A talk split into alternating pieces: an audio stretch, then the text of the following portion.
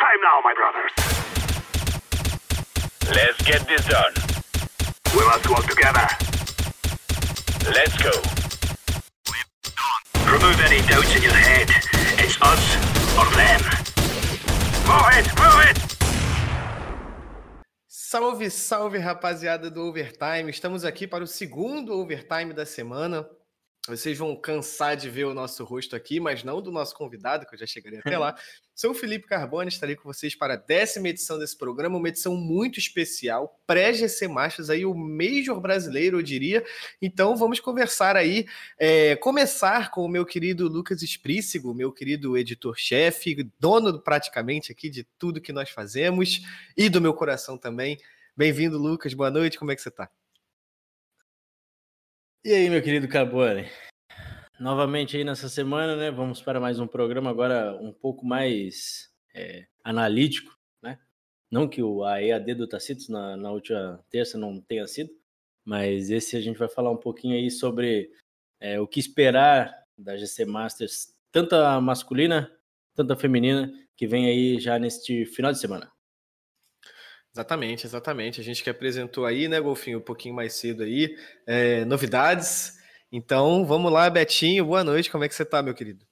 Boa noite, boa noite, Felipe, boa noite, Carbone, na verdade, né, Felipe dá. Boa noite, Lucas, o Golfinho.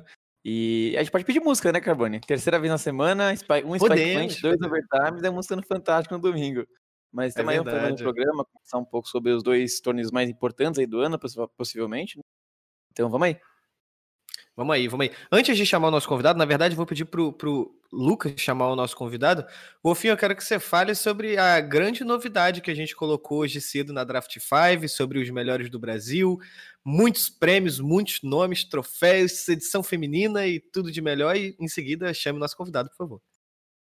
É, então, para quem não acompanhou hoje mais cedo, né? Se você entrar lá em draft5.gg, você vai ter todas as informações que a gente vai falar agora. É, este ano, no nosso top 20, essa é a novidade, né? Nossos melhores do Brasil virou o top 20, inclusive o melhores do Brasil, que o nosso convidado foi sétimo lugar, hein? Na Exato. É, os melhores do Brasil vão ser top 20, o, o misto, né? O masculino. E a grande novidade também é que dessa vez a gente preparou uma edição muitíssimo especial, que também teremos elas, abrilhantando o nosso prêmio. Então teremos um top 10 feminino neste ano. E mais uma grande novidade: teremos troféus. Tanto o melhor jogador quanto a melhor jogadora. Troféus, né? Tanto o melhor jogador quanto a melhor jogadora eles vão receber em casa um troféu exclusivo, muito bonito. Inclusive apareceu na tela, né? Exato, um projeto feito especialmente para o nosso grandíssimo prêmio. E aí, você do chat, você aí que acompanha a gente em várias plataformas de podcast, quem você acha que vai ser o melhor e a melhor jogadora de CSGO do Brasil em 2020? Faça suas apostas. E agora eu chamo o nosso queridíssimo convidado, o sétimo melhor do Brasil em 2019, grande Leon Riots. Fala galera, boa noite. Primeiramente agradecer pelo convite aí, muito bacana estar aqui com vocês. Né? A gente que agradece, né? E eu quero falar que a gente está recebendo convidados com vozes espetaculares aqui, cara. Eu vou tentar dar uma engrossada aqui, porque a, a, a transmissão que acompanhei do Riotes e do Tacites também foi na, na BRTV, se não me engano, né, Riotes? A voz dos dois, espetacular. Betinho. Não, mas a do como... não dá para comparar, não. Não, não dá. Mas a de vocês dois é espetáculo. Eu vou, eu vou até tentar dar uma grossada na voz aqui no decorrer do programa. Betinho, como de costume, meu querido, eu quero lhe passar a bola, lhe passar o manche, o comando do navio para você conversar e iniciar o nosso bate-papo com o Riotes. É, a gente, como a gente falou antes, né, o foco vai ser nossos, nossos majors brasileiros, mas eu acho que para quem chegou agora, às vezes chega aquele aquele que não conhece muito bem do cenário, ou só liga para o cenário internacional. É, eu acho que é importante a gente apresentar, a gente não, apresentar não, né? A gente dá a chance do Riot se apresentar. Então, Riot, você pode falar um pouco aí quem é você, o que, que você fez no CS, agora tá num jogo novo, né? Contar um pouco dessa história, fazer seu marketing aí. Então, o espaço é seu. Bom, beleza, galera. Eu sou o Riot, Leão Felipe, conhecido como Riot, ex-jogador profissional do CSGO, me aposentei recentemente. Jogava profissionalmente desde 2017, acabei tomando a decisão de me aposentar devido perder um pouco a perspectiva de que o futuro do cenário nacional vai se tornar algo estável, principalmente financeiramente. É, como o Lucas falou, em 2019 considerado o, melhor, o sétimo melhor jogador do Brasil, de acordo com o ranking da Draft 5. E agora estou me aventurando um pouco na, na empreitada de comentarista, tentar devolver um pouco do meu conhecimento da experiência acumulada para o cenário do CSGO e vou competir no, no Valorant profissionalmente em breve. É, isso, é isso. E eu vou começar aqui na nossa sabatina. Pode começar, pode, pode começar. E, Otis, e eu tá super apoio o Riotes como comentarista. Desculpa, Betinho, eu também, mas eu também, não, gosto muito. Eu e o Golf, a gente falou disso, inclusive, quando a gente soube da aposentadoria, né? É, como é que tá sendo essa transição pro Valorant, o Riotes? Como que é se acostumar com o jogo novo, é, se acostumar com a patinetada e acostumar com, é. Uma coisa totalmente diferente, né? Mas pelo menos tendo a Royalty por trás que a gente sabe que representa. Cara, é, é um começo, né? Um começo de uma, de uma nova aventura, assim como foi quando eu desisti da faculdade para começar no CS, para me dedicar ao máximo que dava.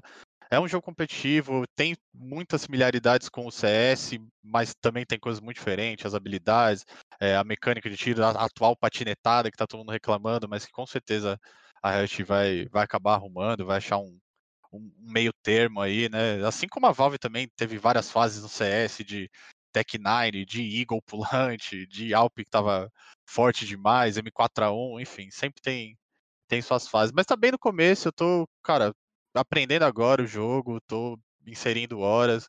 Comecei a nerdar de fato agora faz duas semanas, então. Mas é um processo bacana, cara. Eu amo competir, sempre amei.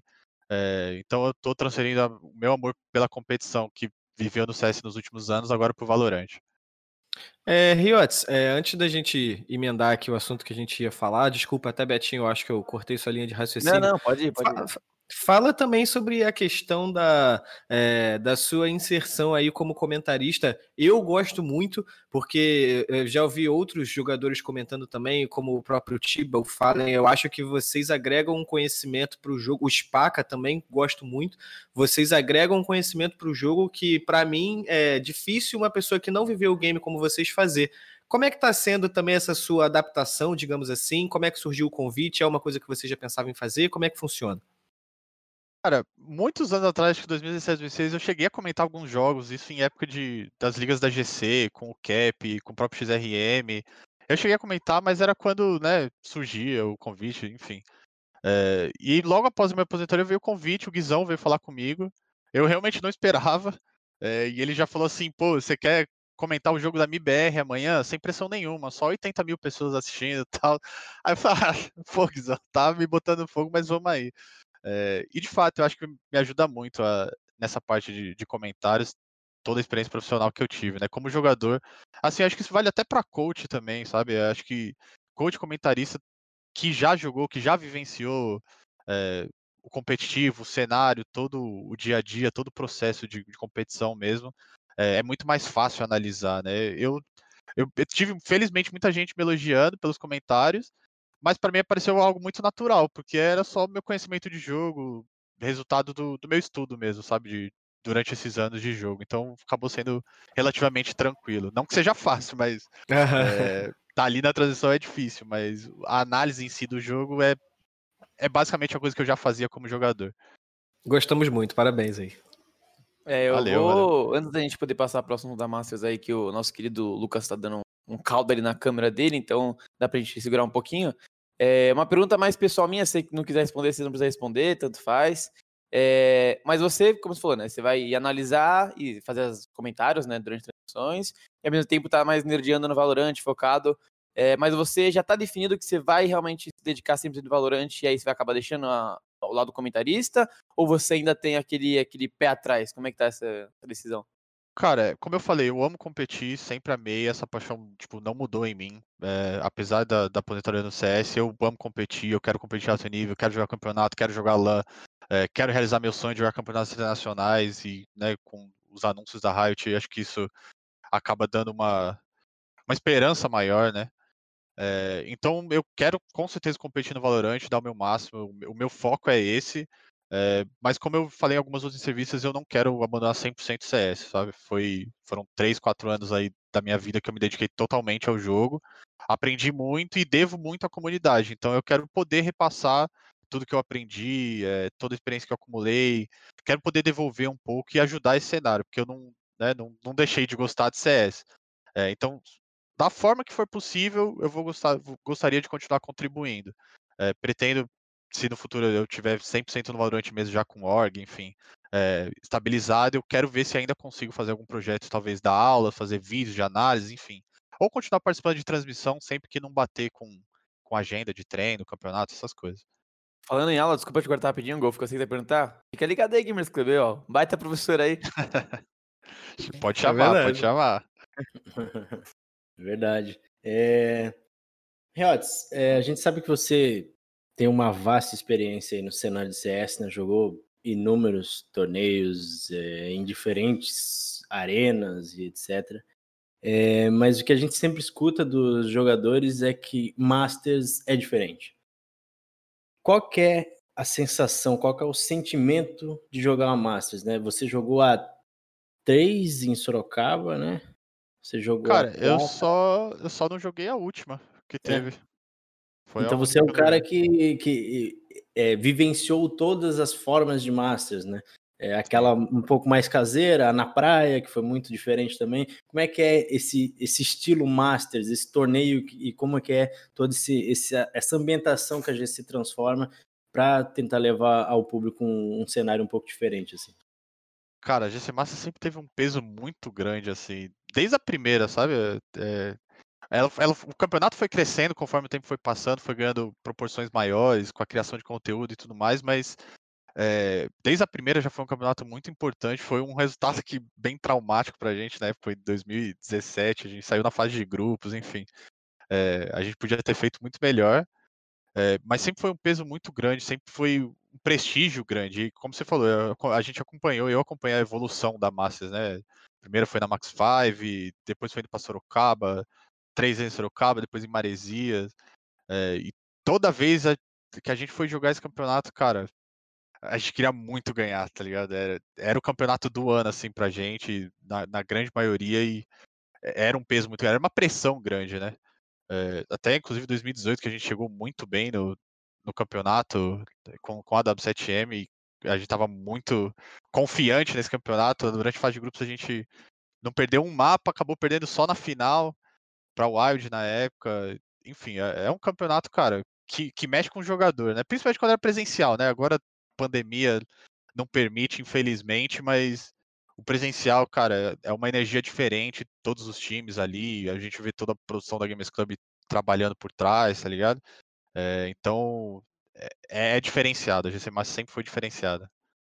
É, você, você citou a pandemia, né? A gente tá numa era de campeonato online, é, lá fora, aqui, a única questão aí que a gente teve recentemente foi o First Strike mesmo. E eu queria perguntar para você, Riots, que é um cara como o Golf já falou, tem uma vasta experiência aí.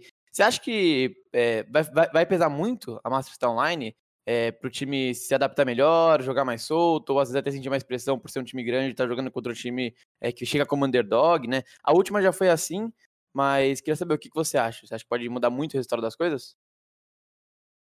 É, acho que não, acho que pelo nível que tá o cenário, tá bem, bem páreo de qualquer jeito. Eu não sei se o Malan mudaria tanto assim. Acho que para talvez algum time mais inexperiente que não tenha ido tanto para LAN, aí afete, mas para times grandes, pô, jogar online, com certeza, eu tenho certeza que a maioria prefere jogar na LAN, se tivesse essa opção, né, com certeza ia, ia escolher ela, é, mas acho que em relação a resultado, é, a empenho, pode ser que algum jogador ou outro desempenhe melhor na net do que desempenharia na LAN, o que é normal, mas não vejo grandes diferenças assim no resultado do campeonato sendo presencial ou online.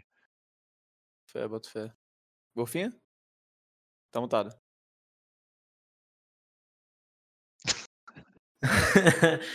Não, é a vontade, inclusive, se o Carbone quiser puxar alguma coisa, é só querer reiterar isso, né? É, eu acho que essa, essa impressão que deu é que o CSGO é, ficou muito chato esse ano, né?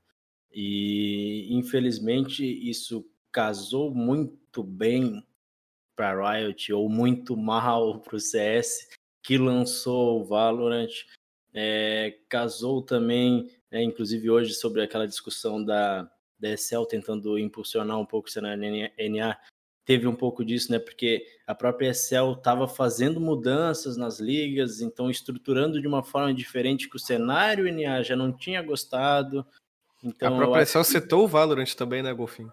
É, eu acho que isso tudo assim impactou de uma maneira não sei, eu acho que é, a gente conversou com o Tacitos na terça-feira e ele manifestou tipo muito a preocupação dele do cenário NA acabar, tipo assim, porque todo mundo saiu e aqui no Brasil não eu não sei como que o, o Riots, né, enxerga isso, mas é muito jogador tipo Tier 2, Tier 3, assim, do Brasil, teve essa oportunidade e está se destacando, né? É, até, inclusive, a gente, a gente comenta bastante sobre o Conan, né? Que no CS, tipo, ele estava tentando bastante seu lugar ao sol, assim, e não conseguia. Né, que é, o é, também. É. Não, não, consegui, não conseguia e chegou no Valorant e o cara agora é um dos destaques. Então, eu acho que a pandemia e, a, e, a, e o Valorant casando, assim, as duas situações trouxeram, acabaram trazendo muito é, uma oportunidade muito grande, né, para esse tipo de jogador. É, mas também a gente teve é, jogadores mais renomados, né? No Brasil, o próprio Riots, mas lá fora, por exemplo, o Nitro, é, jogadores que estavam, é, que eram mais rodados, mais veteranos é, e que agora migraram também. Como que você, Riots, enxerga essa, essa debandada do, do CS também? Cara, o cenário NA com certeza foi o que mais sofreu, né? Até saiu estatística aqui no First Strike NA, era 85% de jogadores eram do CS, né? É, e é preocupante, cara, porque é assim, eu vejo muito que acontece no cenário NA, a consequência vai chegar aqui também, sabe? E o cenário brasileiro já, já sofre por si só, por não ter aquele apoio da Valve. É, tudo isso que você citou, essa debandada, essa oportunidade que a Riot está oferecendo com, com o Valorant, é sim um motivo para você falar, pô, talvez eu tenha minha chance de tentar ali. Foi exatamente o que o Conan e os, os Cookend fizeram, pô, e vice-campeões do First Strike, tá ligado? É, eu cheguei a citar isso que, cara, esse calendário que a Riot anunciou duas semanas atrás, uma semana atrás, de que já vai ter um, um circuito pro ano inteiro, é isso que um jogador quer sabe? Porque aí você sabe pelo que você está treinando. Aqui no, no, Brasil, tirando se você está já entre os melhores times, sei lá, talvez está só a Boom, que você sabe que tem chance de receber um invite para o campeonato internacional, os outros times ficam se matando aí no inteiro para não saber se vai ter uma vaga para o campeonato internacional, se é que vai ter. E quando é, tem, é uma vaga e tem a Boom. Sabe? E, e, e, nem lá, mas lá fora também, né? Uma coisa que a gente cobra e brinca todos os dias é que qual o motivo da, da Valve ainda não ter tipo, se pronunciado sobre alguma coisa, falar, ah, a gente recentemente saiu a história de que não iam fazer um, um major de primavera, né, lá fora. E mas tipo assim, por que o ano inteiro já não foi mais ou menos passado por cima, assim, falar, ah, a gente quer um Major em junho, um Major em novembro, e vai ter, sei lá, um grande anúncio. Acho que, inclusive, está passando da hora de ter algum outro campeonato além de Major. Mas, enfim, né, é uma, é uma, é uma discussão muito mais ampla aí e de estratégias das, das duas próprias empresas, né? Da Riot e da Valve, mas eu sei que o nosso querido Betinho aí quer puxar um assunto daqueles e que você conhece muito bem. Não, é, eu vou. Acho que tem que começar pela WC Time, mas antes disso, só queria fazer um comentário sobre o que vocês estavam falando da Boom e de receber vaga. E uma coisa que, assim, que ao meu ver é muito inetendível, né? Nem sei se essa palavra existe, na verdade, mas é, que a gente tem uma vaga, né? Aí o Riotos deu o exemplo da Boom hoje em dia. Só que se a gente for parar pra pensar para trás, é, quando a gente tinha essa uma vaga, era a Sharks voltando para cá e ganhando a vaga, era a NTZ voltando para cá e ganhando a vaga. Então sempre foi prejudicado. E ao meu ver, quando o, o, a UNA tá sendo destruído, digamos assim, né? Uma pena, mas enfim, tá todo destroçado. A Valve tinha que pelo menos abrir o olho aos, aos organizadores e falar, pô, vamos então focar no cenário SA querendo ou não, o Brasil já é muito forte, a gente é bicampeão de meio, tem time lá fora, e a Argentina tá crescendo muito, muito. Então, acho que é, era abrir o olho e, e poder, sabe, aumentar o número de vagas, não sei, como eles fazem com o cenário alemão, que eles estão dando mais chance, polonês, mas enfim. Isso eu acho que a gente pode só fazer uma discussão. Ah, só uma curiosidade aqui, Beto, é o negócio que o Golfo falou em questão da Valve, etc., é ainda mais confuso, porque o Dota Pro Circuit, que é o circuito competitivo de Dota, já está montado pela Valve até o meio do ano. Então, assim, É, o problema, eu não sei qual é o rolê deles com o CS, assim. Mas no Dota eles dão a atenção que a gente tanto pede, o calendário que o Riots falou, que o Golfo falou. Mas enfim, só para complementar aqui mesmo. Desculpa, Betinho. Não, isso mostra, na verdade, que a Valve, querendo ou não, deixou o CS aí viver, né? O CS foi criado pela comunidade que ama e vai continuar sendo assim pelo jeito. Mas o que eu ia falar é que isso é um assunto muito complexo, que a gente pode até marcar uma próxima edição para falar sobre isso. Então o convite está aí e fica aberto a, a, quem quiser participar também. E aproveitando que o Golfo falou, vamos puxar então porque o Riots conhece bem, que é a W7M, né? W7M que o Riots conhece, jogou por muito tempo, defendeu por muito tempo, né? Jogou Masters. E é uma informação nova para essa Masters, né, Golf? Que a gente inclusive adiantou para quem é leitor da Draft 5, que o menino Turtle não ia mais jogar por eles e ela espaço a Cassim, destaque dessa WS. E eu queria saber você agora na sua visão analítica, Riots. O que você acha dessa W7M? Você acha que eles é, correm por fora, um time que merece ficar de olho pelo talento que o Cassim tem e muda bastante né, o estilo do time? O que você acha da W7M? Cara, eu tô curioso para ver o que a W7M vai fazer, porque se eu não me engano o Cassim é a WP, né? É, e a gente sabe que o Rafa sempre foi o Alp fixo da W7M e com razão sempre foi muito bom jogador, é, até underrated pelo cenário, porque ele sempre foi um dos melhores da WP do cenário. É, então eu não sei como eles vão fazer, se eles vão tentar um setup double Alp, ou o Rafa vai puxar mais para Salt, ou talvez o Cassim. É, eu tô curioso, cara, descartar o time não, não tem como, né? A gente sabe que tem muito poder individual ali, os caras são muito bons, é, mas precisa ver como tá sendo essa adaptação para eles, porque é, querendo ou não, é pouco tempo, né? Se eu não me engano, o Cassim foi anunciado semana passada. Foi anunciado essa dia 11 de dezembro. É, então faz pouco tempo. É, então precisa ver como vai ser essa adaptação deles. A gente, muita gente acho que superestima a mudança de um jogador só o quanto afeta um time. É, quer dizer, subestima no caso, né? É, porque realmente um jogador que tem um estilo diferente, que faz uma função diferente.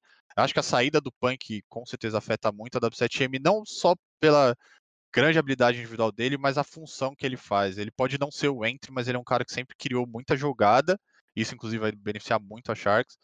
É, então, precisa ver como a W7 vai se adaptar, mas eles continuam um time forte, um time competitivo, é, e não, não dá para descartar eles, não. É, você citou o Rafa, é, possivelmente com rifle, nasceu, assim, me falha a memória, então, quando vocês treinavam, jogavam, ele tem a facilidade, né, de, de ser flex, de puxar um rifle, ou você acha que é mais provável o Cassim se adaptar a jogar com rifle? Cara, eu vou falar porque eu conheço mais o Rafa do que o Cassim. Então, eu acho que é mais fácil o Rafa acabar puxando, caso seja o desejo dele. Eu lembro que antigamente, por exemplo, na Inferno era um mapa que ele não puxava já AW, ele gostava de só jogar de AK. É, vendo umas partidas deles recentes, eu vi que ele jogava de AW, mas quando eu tava no time, ele, ele não gostava muito, então ele já puxava AK. Muitas vezes ele mandava bem de AK. Alguns mapas ele falava assim: não, não tô confiante de Alp, vou, vou de AK e jogava super bem. É, mas isso é o meu lado conhecendo mais o Rafa do que o Cassim. Eu não sei como o Cassim desempenharia mais no, na Assault do que na W. Mas eu acredito que essa deve ser a provável adaptação da W7M. Carbone, vai você? Não, Beto, pode ir, fica à vontade. Não, é que depois eu sou taxado aqui, né? Que eu já... não, mas o, o Riosa, a gente tem uma pergunta até do nosso querido Gabriel Melo, né? É nosso editor-chefe do Valorant Zone aí. E que ele perguntou se a W7M na, nas edições da Masters, né, começava muito bem na fase de grupos e no mata-mata não dava liga. E aí ele acabou perguntando se isso era uma, um programa psicológico ou era que vocês conseguiam ser idos. O que, que acontecia na época? Cara, é, é muito difícil explicar. Eu, eu, não vou falar que era psicológico, porque eu acho que a gente se preparava muito bem. Pois, que nem eu citei de 2018. A gente varreu o campeonato para chegar na final e perder de 2 a 1 tá ligado? É, a gente, inclusive, tinha ganho da Wild na fase de grupos em 2018, chegou na final invicto e perdemos para eles. É, cara, eu, eu não, não, vou te falar que é psicológico, não, porque eu, eu, não sinto que era. Eu não sei explicar, era mais coisa de jogo mesmo, dali. É, a gente cometer muitos erros que geralmente a gente não cometia. Talvez um pouco de nervosismo, não sei. Eu, realmente não sei te apontar uma razão específica, assim, porque realmente a gente meio que teve essa entre aspas, maldição na Masters aí, que a gente sempre começava bem e, depois errava na hora que não podia. É, mas eu não, não, vou conseguir apontar algo específico, não. É, maldição inversa da pena, inclusive, começava mal e ganhava. Exato, eles sempre foram ao contrário. É. É, você falou um pouco sobre é, a W7M com né, a época do punk e tal. A gente lembra que O Punk, inclusive, chegou a, a, a puxar o GL, né? Na, aí na reta final aí que você estava participando do time ainda. É, na Sharks, você acha como que a Sharks vai se portar com o Punk, né? Eles mudaram bastante, né? E o, prim o primeiro teste deles vai ser justamente a Masters, que é, querendo ou não, é o, é o grande evento do ano, né? É, como você avalia a Sharks? Ela é favorita, mesmo tendo uma, uma, uma baixa aí que é, é, muito grande, né? Que é o Léo Drank não, não participando. E o Luquen. É, e o Luquen. E co como você avalia, como que você vê a Sharks? Você acha que ela é favorita? Você acha que ela corre por fora? Cara, no papel eu acho que a Sharks é o time favorito. Eles estão com um poder individual e as funções casaram muito bem ali. É como eu tava falando do Punk. O Punk é um jogador. Ele não é o primeiro cara a entrar, mas ele é um cara que, se ele vê espaço, ele vai saber criar espaço e ele tem mira para isso, sabe? Ele tem a, a, a inteligência para isso também. E isso é o que casaria muito bem com o estilo do jogo do Exit e do JNT. São dois jogadores que sabem reagir bem, são mais para trás, são mais é, os jogadores seguros da Shark. E ainda a gente tem Lucãozi e Danoco para ir na frente, né? Então eles estão. No papel, o time deles está realmente absurdo. Eu sei que eles estão treinando, eu não sei como andam os treinos deles. Mas, cara, esse time bem treinado aí eu vejo muito forte mesmo. É, mas principalmente pelo que eu falei, pelas funções. As funções ca casam muito bem ali. O Danoco indo na frente sem medo. O Danoco é um, é um entre né, todo mundo brinca de cachorro, não sei o quê, mas ele, ele não tem o ego, né? De, ele vai na frente, ele é confiante, ele não tá nem aí se, se essa jogada tem probabilidade de dar certo ou errado. Ele vai confiando que dá certo. E, é, e aí ele tem um, quatro monstros atrás dele para que, caso a jogada dele não dê certo, eles fazem dar certo, sabe? É, então, no papel, a Sharks, para mim, é, é, o time favorito. É, você, gente, o Golfo, né, lembrou do, do Punk como GL, se não me engano foi na Masters Maresia, né? Eu acho. Sim. É, mas eu lembro também que eu até entrevistei ele depois no, acho que pré-final do Clutch, e ele falou que ele não, não foi uma coisa muito boa ele ter sido capitão, parece que ele não gostou de, de assumir o assunto GL, e aí, não tendo conhecimento da Sharks, a gente não viu eles jogarem, eu queria saber, você com experiência que já jogou com o Punk, você acha que na Sharks ele chega com uma voz mais ativa, para ser um second color talvez? Ou você acha que ele vai só fazer a função dele, vai continuar o JNT e o Exit ali mais, mais falantes? O que, que você acha? Cara, eu acredito que o JNT se mantenha como capitão, mas o Punk ele, ele tem uma voz ativa naturalmente, eles comunicam muito bem e ele dá muita call de mid-round que são de muito impacto. Eu não vou nem falar, taxar ele como um second color, mas ele tem uma visão bem ampla de jogo, ele consegue desenvolver. Então ele naturalmente acaba dando as causas de, pô, vamos fazer isso aqui, tem essa brecha, se liga, arrumei esse espaço, faz isso, sabe? É, é, meio que natural dele mesmo de comunicar, porque ele comunica muito bem. Ele foi GL realmente no final ali da 7M, e a gente gostou dele GL pelo fato deles comunicar muito bem. Ele conseguia passar as ideias do que ele queria para o round muito claramente e rápido. Ele fala rápido, sobre-humano até, porque ele passa ali no freeze o que todo mundo tem que fazer, mas realmente ele sentiu que afetou o jogo dele. Ele não, não faz o perfil dele, apesar dele ter facilidade de comunicação, não faz o perfil dele. Ele prefere se concentrar no que está acontecendo, nas situações de round, em situações de mid-round principalmente. Como eu falei, é um jogador que ele abre muito espaço, abre muita jogada. É, então eu acho que ele vai ter esse perfil de, de call de mid-round, mas não exatamente como o second round. Sobre o Exit, eu não sei se ele já fazia esse papel na Sharks antes dessa reformulação, mas acredito que sim. Eu lembro que eu fiz uma, uma entrevista com o Gil também, numa época quando ele estava de, de coach da W7M, que ele falou exatamente sobre isso, essa, essa força que o Punk tem no, no mid-round e o poder, principalmente o poder de fogo dele, né? É, mas a gente falou aqui também, você falou sobre a questão do, do que é, é acredito eu que tenha sido uma peça que agrega bastante para o time da Sharks. É, e já que a gente está falando de Lucãozi, vamos falar do lado que perdeu o Lucãozi, vamos falar da Detona também, dar uma passadinha por eles. Como é que você enxerga que a Detona está chegando para essa GC Master, um pouco desmontada, acredito eu, mas ainda ali com duas peças ali, duas joias do cenário brasileiro sendo lapidadas, né? O Zev e o Jota. Como é que você acha que eles chegam? Se dá tempo de se montar, se não dá? Como é que vem a Detona? Cara, você vai ter que até me ajudar para me falar qual que é a line da Detona, porque eu nem sei como ficou depois da, das mudanças. Só tá os dois e o é Nak, o Nak, né? O, o Jota, o Zev e e os outros dois VCM não por empréstimo, é, VCM por empréstimo da, no BBR. É, Tá, tá tinha, tinha, dito que o ali. VCM ia voltar pra Masters, né? Uhum. É, cara, eu não sei. É, é o time que tá todo esse tempo aí, esses 40 dias aí sem treinar, que o VCM tava no MBR também. É, sempre foi um time de, de jovens talentos, de, de muita habilidade. O Zev é um bom jogador. É, o Nak extremamente experiente como capitão, mas com certeza esse tempo sem treinar vai afetar muito eles. Eu não sei nem se o VCM voltou ou vai voltar a tempo deles treinarem um pouco. É, então a- acaba achando que vai ser né, tudo no improviso, vão tentar fazer o melhor. Não, não, não consigo botar eles como favorito por esse motivo, porque sem treino é Uhum. muito difícil. Sim. É muito difícil você se manter no, no ritmo de competição sem estar treinando ali, por mais que você esteja jogando PUG o dia inteiro, GC, enfim. É, é, é muito diferente, não, não é a mesma coisa que um treino, né? Então eu, eu acho que, assim, ainda no papel, obviamente, é um time bom, um time de talento, mas sem treino, acho que fica um pouco complicado a situação deles na, na Masters. É só pra gente, a gente não deixar o público também meio perdido, né? É, o VSM. a- ninguém anunciou nada ainda, nem a Det- eu acho que a Detona não chegou nem a anunciar o Cauês e o NQZ como completos, né? Eu acho que anunciou. o Não, NQZ, não anunciou. talvez. Enfim, a, a line da Detona para Masters, pelo menos é o que a gente apurou e o que a gente trouxe, é NAC, Piriá e Zev, Cauês e NQZ.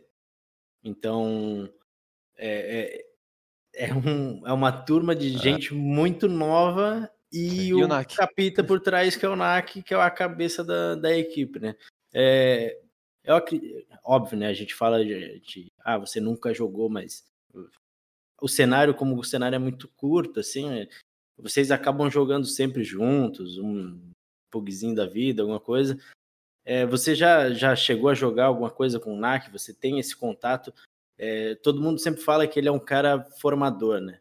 Inclusive eu e o Betinho, a gente vive, às vezes, até brigando sobre isso, de quem são os, os IGLs formadores do cenário brasileiro, né? A gente tem uma discussão aí sobre ZQKC ou não, mas é, esse, é, o que geralmente é, é esses caras mais veteranos, né? Serem lapidadores, né? Pessoas que pegam um jovem e lançam o cara. E o NAC é sempre esse cara, né? É, você acha que o NAC, com toda a experiência que ele tem, pode fazer o NQZ chegar no potencial que ele tem? Porque a gente fala de NQZ tem uns dois anos e o cara tem, sei lá, 15 anos. né? Cara, acho que sim, velho. Porque é, é o seguinte, é muita experiência, né? O LAC é desde 1.6, cara, e é. Quando a gente fala muita experiência, a galera não tem dimensão do quanto experiência que é, como coach até, foi coach da LG, enfim. Ele já aprendeu muito, ele sabe muito como funciona o processo do dia a dia, de treino, de corrigir os erros, de é, saber como o time tem que se comportar, tanto em treino como em campeonato, fora de server. Então eu acho que realmente, eu acredito que ele seja esse formador mesmo que você citou, né? De, de, de formar não só bons jogadores, mas bons profissionais, bons atletas, né? Para eles entenderem como funciona o processo. Porque querendo ou não, o cara é exemplo de como chegar lá. Não tem como. Talvez quem seja muito novo que nem o NQZ não conheça, talvez, a história do, do NAC não tenha dimensão, mas o NAC é, é uma lenda, tá ligado? É, então acredito sim que ele tem esse, esse perfil formador, mas eu nunca tive esse contato tão próximo. Se eu não me engano, acho que cheguei a jogar um showmats com ele só, mas sempre na brincadeira, um pug ou outro talvez, mas esse contato mais próximo eu, eu não tive. Mas é, acho que pelos resultados assim, de times que ele passou, dá pra ver que ele, ele é o capita que ensina muita coisa, né? Que forma jogadores e, e profissionais mesmo. A gente brinca, né? Mas é, o NQZ tendo 15 anos, quando ele tava nascendo, o NAC tava quase ganhando o Mundial já, né? É, Tipo exato. assim, é, o cara é, um- é uma diferença abissal, assim, né? E, e Mas o Cauê tem Betinho. 17, eu acho, né? É, não, o 18. também é Ah, o 17 time inteiro é anos muito também. novo, É, né? é, é o time com a menor média, né? Acho, acho Eu- que é o time o mais NAC, novo. acredito que sim. o- O NAC É, o aquela aumentada. o Zeb tem 19 ou 20. Se o Zeb tiver 20 ali, é, deze- é Não, e- 15, 18, 19 e 20. E? E eles, têm, e eles também têm, têm um coach que ele é muito dessa O também, né, Hicks, que é o é, Hicks. ia falar Ele é dele ta- também. Ele também, é, como ele, nossa, o Hicks é outro que tem uma experiência que provavelmente a idade do Dinossauro NQZ, CS. é provavelmente a idade do NQZ também. Então, é, esses caras, é, o que a gente acredita assim de fora, né? Mas é o que os jogadores também passam pra gente, é que são esses veteranos são pessoas assim que acabam sempre elevando a moral do grupo, deixando o, o jovem muita vontade e saber trabalhar isso, você, com um jovem hoje em dia, o que está fazendo de moleque mirudo aí, é brincadeira. Então, dá para fazer muito jogador bom. É, e antes da, da gente até puxar para o próximo tópico que você estava falando, eu lembrei, tem o Tiburcio também, né? A gente não sabe a relação dele com Ah. o pessoal, né? Mas por ele ter parte, por ele ser parte ali da Detona, né? Da fundação, eu acho que ele deve estar próximo, né? Deve estar próximo do pessoal, deve estar acompanhando o treino. Eu lembro que ele chegou a completar umas partidas para Academy. Então o Tiburcio também é mais um que pode, pode auxiliar aí nesse, nesses meninos a não sentir tanta pressão, jogar. Mas enfim, já que a gente tava falando do NAC, eu acho que é legal a gente falar. Rapidinho, rapidinho. Ah, Só, vai, vai. só já que a gente tá falando de gente jovem, verdade, Golfinho, verdade. faz Qual ponto? o, o Ed aí sobre a questão do. A câmera do Golfo travou. Eu acho que ele caiu. Voltou. Mas Oi? a gente. Opa, Voltou. chegou. Meu, meu capitão falar aí sobre fazer o nosso Ed aí divulgar o programa da casa, jovem do ano que a gente vai ter. Faça as honras também, já que a gente tá falando de time jovem. Verdade. É isso, então já que a gente falou aí dos jovens, inclusive NQZ e esse pessoal todo aí, muitos que vão jogar Masters, acesse agora jovemdoano.draft5.gg e vote no sub-18 que você acha que mereça o prêmio Matheus Queiroz em homenagem ao nosso queridíssimo Brute aí de jovem do ano e vai receber uma coisa muito especial em casa que a gente vai revelar em breve. É isso, é isso. Volta lá. Falar que a disputa tá acirrada. A gente pode falar isso que tá, tá bom ali, tá bombando. Mas, enfim, como a gente tá falando do NAC, dando continuidade, é, a gente falou do NAC formar jogador. E claro que tem muito mérito do Kagatex nisso também, mas que não a crescente do Lato, crescente do Niton, passou muito pelo NAC também, acreditou na Red. E como a gente falou da Red, vamos falar sobre a nova Red, né? Red que apostou em dois jovens, a gente pode falar, por mais que ele seja um pouco rodado no cenário, o David é jovem ainda, e o Togs nem se fala. É, Riots, você, é quando o Gol falou, deve ter jogado contra, ou já viu jogar. É, O que, que você acha dessa nova Red, né? Eles têm um chileno agora, então a comunicação pode ficar um pouco mais densa, mas não é uma coisa tão difícil, né? Por ser aquele portunhol. E tem o Togs, que é uma aposta, né? Que estourou na Detona, nesse período de teste da Império também foi muito bem, representou. É, e agora vai jogar Masters pela Red. O que, que você acha desse time? Você acha que chega ali batendo de frente com a Sharks ou ainda tá um pouquinho atrás por ser muito novo? Cara, é, é- a Red também, na minha opinião, é a outra favorita do campeonato. É, óbvio, né? Não dá pra ter duas favoritas, mas chega muito forte. É um time é, novo e muito mirudo e com muita experiência ao mesmo tempo, né? Tem o Kagatex ali, como você citou, não tem como negar, o cara já ganhou tudo aqui no Brasil, já foi lá pra fora. É, então é um time assim com uma habilidade individual insana, talvez uma das mais altas, talvez até mesmo mais que a Sharks, assim, falando em, em relação ao, ao individual. É, ainda dou uma pequena vantagem para a Sharks pela experiência, pela, enfim, não, não sei explicar. Talvez taticamente falando, eu ainda dou uma vantagem para a Sharks, mas acho que individualmente o, poder de fogo da, da Red é, é absurdo. Os caras são muito bons. É como você citou, o Togs, ele vem numa crescente já há alguns bons meses. é, veio, veio bem pela Detona, chegou muito bem na Imperial. é, na Red já chegou bem também, que eu sei. É, então é um time muito forte mesmo, cara. É, eu acho que também tá ali concorrendo com a Sharks de, de igual para igual. É, e a- no lugar, para entrar no pra entrar na Red, o Togs ocupou a vaga deixada pelo Hit, né? Na verdade, não, ele deixou, ele ocupou do Lato que tá cuidando de problema pessoal e o Davi entrou no lugar do Hit. E você que agora tá no cenário de Valorant, você acha que o Valorant pode atrair um pouco desse, dessas promessas aí e acabar perdendo um pouco esse brilho de CS ou ainda tem muita gente aqui no joguinho? Cara, eu acho que vai puxar mais gente ainda. é, eu, eu não sei se tem gente esperando o final do ano para ver como vai finalizar a temporada, notícias do ano que vem pro cenário brasileiro. A gente já teve o, né, o anúncio da, da junção do CBCS, GAL, GC, que com certeza é uma notícia muito boa. é, espero que seja suficiente para manter o cenário vivo e estruturado e com investimento. é, mas acho que vai ter bastante gente migrando ainda. É, eu sei que teve uma resistência muito grande ainda inicial pelo Valorant, por ser um jogo de né, poderzinho, patinetada, não sei o quê. Quem joga, quem joga CS acha isso muito estranho, mas depois de um tempo jogando, você acaba se adaptando e vendo muita coisa parecida com CS. Então acaba ficando mais. é, você começa a digerir mais fácil o, o jogo, né? Então eu acredito que vá alguns jovens talentos aí do CS que. Eu dos exemplos, como que nem a gente citou do, do Conan e do Mateuzinho, vai ter uma galera que, que vai pro Valorant mesmo. Golfinho? Não, vai concordo? Não, tá totalmente aí com concordo totalmente aí com a ideia. Eu acho que a galera mesmo está esperando. É, Inclusive, antes de você, é uma pergunta um pouco mais capciosa, mas antes de, de você de você aposentar, né? Aposentar, é migrar, digamos assim, né? Antes de você migrar, você já sabia dessa notícia da junção do CBCS e tal? Você já tinha essa informação? Ou depois que você resolveu parar, olhou assim e pensou, ih, será que não foi o momento certo? Cara, eu, eu tinha ouvido rumores, falar rumores disso que talvez acontecesse, mas eu não tinha absolutamente nada concreto disso, não fazia ideia de que fato ia, ia acontecer. É, mas eu não, não me arrependi, não, não mexeu comigo ah, de falar assim, putz, talvez eu tinha, tivesse que ter esperado mais um pouco. Porque a minha decisão veio acumulando desde o começo do ano, sabe? Eu fui. Pô, esse ano foi um ano muito ruim pro CS aqui no Brasil, foram poucos campeonatos, tudo online. é, cara, foi muito chato, sabe? Foi muito chato. E, e você conversa com outros jogadores, pô, você vai vendo que tá todo mundo numa mesma realidade ali. Todo mundo não, mas a grande maioria, de que, pô, não, não é fácil ser jogador de CS aqui no Brasil, sabe? A, a estrutura, infelizmente, não, não é das melhores. Melhorou muito comparado a 2017, 2016, mas a gente tá bem longe de ter é, um cenário onde a gente fala assim, pô, 90, 80% dos times vivem de CS, é, podem, sei lá, ter sua independência financeira, podem juntar um dinheiro, investir, sabe? Não é o caso. A gente tem pouquíssimos times que, que podem falar isso, tem o privilégio de falar, pô, CS é. Tá, tô bem demais com CS. E, é óbvio que a gente conta o privilégio de poder fazer o que ama, né? Que é competir. Pô, a gente é privilegiado de, no meio da pandemia, poder trabalhar de casa, poder treinar aqui, não correr o risco.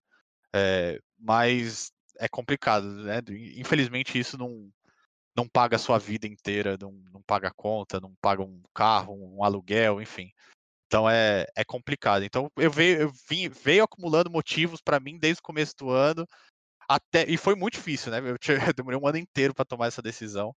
é, mas quando eu tomei, eu tomei a decisão em paz. Eu falei, pô, é isso, vou encerrar esse ciclo e começar outro e, e é isso.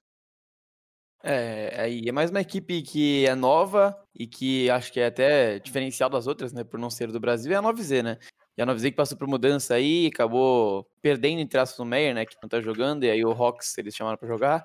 Pelo jeito o time evoluiu, né? Querendo ou não, a gente sabe que a chegada do Meyer foi muito. Todo mundo ficou muito, assim, hypado, né? Porque a 9Z ia apresentar. E o time acabou não, não desempenhando tão bem. A gente ouviu, né? Alguns problemas do Meyer ali, em conseguir focar desde a sua volta e acabou que ele veio pro banco, e o Hawks veio e o time melhorou, inclusive ganhou da Isurus, né, no 2 a 0 assim, não tomando 10 pontos, se não me engano, e a gente sabe que Isurus hoje tá no topo da Argentina, e a gente falou, né, da Red e Sharks como favorita, e como que você vê a 9Z, ô, ô Riotes? Você vê que é um time ali, se a gente fosse ponderar o Tier 2, ou você acha que ainda tá um pouco abaixo por estar tá se adaptando com o Hawks? Eu vi que agora o bicho também tá comunicando até em espanhol, aprendeu a falar bem, o é, que, que você acha da 9Z? Cara, eu não classificaria isso como Tier 2, não. É um time também muito novo, de muito talento. A gente viu o Try bagaçando aí, sei lá, principalmente nos últimos 3, 4 meses, eu acho. É, já tinha um hype muito grande nele desde o começo, porque ele sempre foi muito novo. Eu acho que ele tomou o tempo dele para aparecer, mas apareceu e apareceu bem forte. O Rox já é um bom jogador. É, eu ainda, se eu não me engano, a gente chegou, eu cheguei a treinar antes de, de migrar para Valorant com esse time e o Rox já estava bem. É, isso foi bem no começo de que ele entrou, então eu acredito que seja muito forte. O Beat também é outro que tem, né, tirando a história do ponto C já no próprio CSGO aqui do cenário brasileiro, pô, ele todo time que ele passou ele ganhou alguma coisa. É, então é um time para ser respeitado, é um time muito mirudo. É, e tem é a mesma fórmula da Detona ali, né? De um, de um capitão mais velho, experiente, e um coach também experiente, que nem o Zac, para ensinar uma molecada nova ali que também é muito boa. Então a gente vê essa fórmula se repetindo e, cara, é, é um time forte. É, faz tempo que eu não acompanho o jogo deles, vou ser sincero, mas as últimas vezes, mais no começo do ano, assim, eu vi que eles estavam meio instável, eu tava tentando achar o lugar deles, assim. Eu vi que eles cresceram, a dúvida é se eles vão conseguir manter nessa, nessa crescente e chegar bem na, na Masters. É, eu, eu ia... vejo. Que... Ah, você vai acabar. Não, não, não eu só ia. Tão quieto hoje, eu ia... né, cara? eu, tô, eu tô deixando vocês brilharem. Mas eu ia falar sobre a questão da, da navezeta também. É isso que o Riotes falou, né? Eu vi durante esse ano eles numa montanha russa, um time bastante instável. É, muita gente criticando o Meyer também. É, coitado, como você. Mais uma vez sobrou para o menino. Mas, mas era isso. Eu ia falar também que, que eu via eles de uma forma bastante estável. Acho que eles estiveram na, na final da, da Fire League, não foi, Betinho? Você que, que manja mais do underground. Foi, foi, é... a final que até não valia mais nada, era só. Exato, exato. Contra, contra Isurus, né? E aí, a partir daí, mais ou menos. Agora, foi mês passado, em novembro, que foi quando eles começaram a crescer um pouquinho. Acho que um bom momento para você começar a crescer é pré-GC Master mesmo, então tá tudo tranquilo. Né? É, eu, eu, eu, vejo que, que o time deu uma. Não sei se deu uma chacoalhada depois que o, que o Meyer acabou saindo. Tipo assim, ah, o cara saiu, então a gente precisa, né, dar aquele step up, né? Precisa exato, aumentar exato. o nível, precisamos acordar. E aí eu acho que ter no beat para comandar isso, eu acho que é, que é o ideal, né? Um cara experiente e o Zac também na questão técnica. E a gente tá falando de formador, né? Tem, aí tá outro, né? Tal do beat. Porque o, o que a 9Z faz é simplesmente não pegar alguém rodado, né? A gente tem o exemplo da Isurus aí, que foi buscar o Johnny Boy, que estava na Espanha. É, a Nanizeta é completamente diferente, né?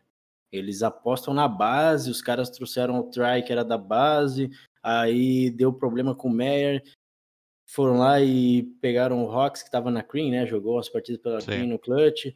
Então, eles apostam muito. E eu acho que ter o Beat e o Zack nessas funções assim de, de ter a liderança em suas mãos, eu acho que colabora muito. E o Try, meu Deus do céu, né? O que esse moleque faz com 16 anos aí, olha. Se não migrar pro Valorante, a gente tem um sul-americano aí para jogar no MBR da vida fácil, né? Se não sair igual o último, tá tudo certo. Né? É, e tem o Max que tem experiência é. também de sobra. É, nossa, Carbone, não falei isso. Lembra, nossa, veio aquela flashpoint na cabeça, meu Deus do céu. Mas tem, tem o Max também, né, que não é o experiência do beat do Zac nem perto, uhum. mas também já é alguém que tá mais rodado ali, pode ajudar também. E mais um da O DGT veio da base também, eu acho, né? Eu acho que ele veio da cara é. da, da 9Z. Uhum. Eu, assim, da, esse, essa função de base, assim, tá crescendo bastante, né? Não só na Argentina, mas a Detona também usou. E eu acho que é importante. E a gente vê pouco time aqui com, com base, né? E, e a e receita é muito parecida. Pode falar, Golfinho, pode falar. Mas aí tem outra, outra discussão, né? Da, do quão a Valve bloqueia ter um serviço de base, né? Porque se tem dois times numa organização, você não pode jogar nada relacionado a Major. Então, como é que uma, uma organização vai querer investir, às vezes, sei lá, 50% a mais para ter jovens na sua equipe, né, numa segunda equipe, se não pode jogar tipo nada relacionado à Valve assim, como é que vai aparecer da forma mais certa, assim, digamos assim? Sim. Já vai poder jogar torneios da comunidade aí, Excel e tal, mas mesmo assim, e o Major, que é o, o Major, sabe? Então, Sim. acho que a Valve também não ajuda nesse de fundamentar, de estruturar uma evolução das hum. coisas. Eu acho que tudo acaba chegando num, num ponto que a Valve é o problema do CS. o nosso produtor mandou. É. O nosso produtor mandou uma mensagem brava aqui no, no, no chat aqui no programa. falou que a Valve só serve para dar banho e bloquear a Academy de jogar pelo mesmo camp. é isso aí. Não sou eu que tô falando, hein, Valve? Por favor, não me taxe. Mas e eu nem, quero falar sobre. Nem para dar nem, os bans nem... certo, né? Tipo, nem para acabar com os bans lá no MM, lá, os caras vai dar banho em VSM com uns 10 anos de idade, pelo amor é, de Deus. Mas a gente, é, a gente, falou a questão do, da, da navezeta, falou sobre o Zac, falou sobre o beat também, o que você falou, Golfo. E o Betinho citou a Detona, é uma receita muito parecida, né? Você tem um jogador muito experiente no elenco, que é o Nak em um e o beat no outro, você tem um treinador muito experiente por trás, trazendo toda essa juventude. Aí você é obrigado a transformar o seu time principal em base e ir tentando até acertar, e uma hora com certeza vai, mas até lá é, é pancada na cabeça da, da molecada. É, e antes que alguém fale, ah, mas uh, a Argentina, a Argentina, o Uruguai apostam em novos porque não tem. Como não tem? O Nikon tá sem time até, até esses dias. Não tem, o cara não tem time. E até esses dias ele tá jogando umas Isurus da vida. É, então, tipo, tem uns caras para repatriar. Né? É, tem uns caras para repatriar, mas não querem. Eles querem investir num cara que pode aparecer provavelmente com um custo muito mais barato, mas que sabem que tem potencial para arrebentar. E tendo o Beat, que é um puta de um capitão, assim como o Noctis também é, mas é, é, são jogadores assim que que moldam e formam um jogador da melhor forma possível para estourar aí da melhor forma possível depois. É, Dá pra certeza. ver que o acolhimento também é muito forte, né? O Beat ele é meio que amado assim pelos argentinos, até muito mais valorizado que, o, que os brasileiros. E eu- não, não, não lembro aqui de cabeça. Vocês jogaram contra a Argentina em algum clutch? Não, né? Porque a foi a primeira agora. Mas eu não lembro de cabeça se já jogaram algum confronto mais apimentado contra o argentino, né? Seja. Tirando a Isurus, né? Mas é, a 9Z não era tão forte na época. Ah, teve, Mas como. teve a, aquela da Dreamhack, As né? duras foi É, traumático. é, não, é, é, que- é que a Eu queria Isurus lembrar é disso agora. Mas eu ia perguntar como é que se vê, né, essa diferença em tratamento entre argentino e brasileiro, né? É, pelos números, pelo menos, parece que o povo argentino é muito mais engajado até em apoiar o cenário local, né? Cara, nota-se que o público argentino é extremamente fanático pelo- pelos atletas, né? Os números que eles botam, aquele show match que teve. Cara, 100 mil não- pessoas na transmissão. 100 mil pessoas num show match, tá ligado? Não tem o que falar. É, eu não lembro quem, talvez o Rock tenha feito essa análise, mas como a Isurus é a MIBR argentina. Então acaba se justificando é, esses números, né? Tipo, a Isurus é a grande referência, agora a 9Z é, sei lá, a Fúria, Fúria Argentina, entende? É, então o público vai atrás, assiste tudo, acompanha. é, mas desde sempre, os, números, os jogos da Isurus sempre tiveram altos números. Isso em época de Liga Pro. O Isurus jogava, tinha muito número, sabe? É, Era tipo, Detona e Isurus eram os que chamavam os números, né, para as transmissões. Então, realmente o tratamento é diferente. Eu vejo o Beat postando lá, ele recebe muito carinho da, da torcida argentina também. É, é realmente algo. É muito diferente para o cenário brasileiro, né? O, o nacional aqui, dos times que estão aqui, para o cenário argentino, o, o carinho que eles recebem, né? E o showmatch nem teve Isurus, hein? Foi Foi 9Z e Coscoarme. avisei, É, Coscoarme. e Coscoarme. E É 100 que mil pessoas. muito bem a imagem lá, né? Se a gente parar pra pensar, eles têm referência em tudo. Na, na Cusco Army tinha o Goncho, na, na, na VZ tem o Frankester. É que, Uhum. se eu não me engano, as duas organizações, né, os donos são já influencers, né, argentinos, youtubers com números gigantescos. Acho que um tem 4 milhões, 6 milhões, sei lá, de inscritos no YouTube. Então, acho que naturalmente já, já atrai também muita É, coisa. o por causa Francaster é o gaulês argentino, né? Só É, que com é, o time, né? É, E sabe, Betinho, quem que tem pouquíssima mídia, mas eu ao mesmo tempo eu não- muita muita bala. aqui. Nossa queridíssima Avan aí que a gente. Eu e o Betinho a gente fala da Van aí muito antes dos caras serem Redemption ainda. E os caras é, eles vêm numa crescente muito grande. Para quem tinha dúvida que né, quando se criou o CBCS e o Clutch ficou muito aquela ideia de ah, os times do Clutch são muito melhores que o CBCS. E não tinha como analisar porque ninguém jogava contra, assim, jogava contra. publicamente. Mas é incrível como a Van é um passo é pouco, mas é uns cinco passos acima da Liga Dell. Assim, os caras ganharam quatro Liga Dell num semestre. As quatro que disputaram, acho que foi, né? Sim, Foi. eles subiram e ganharam todas. as quatro, ganharam as quatro.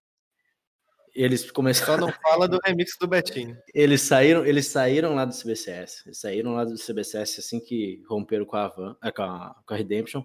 Assim que eles entraram na Van, eles subiram todas as ligas da GC, que já é um trampo absurdo. É. O cara tem que passar pelo menos uns três meses aí. Aí eles fizeram toda essa trajetória e quando chegou na Liga Dell, os caras não estão dando chance para ninguém. Eles realmente são um time, um time tier 1 e que pouca gente olha e que, na minha humilde opinião, eu acho que chega assim como uma das favoritas, não por. né, Se a gente for comparar com uma Sharks da vida, óbvio que tem renomados na Sharks, todo mundo vai entender, ah, o time é melhor.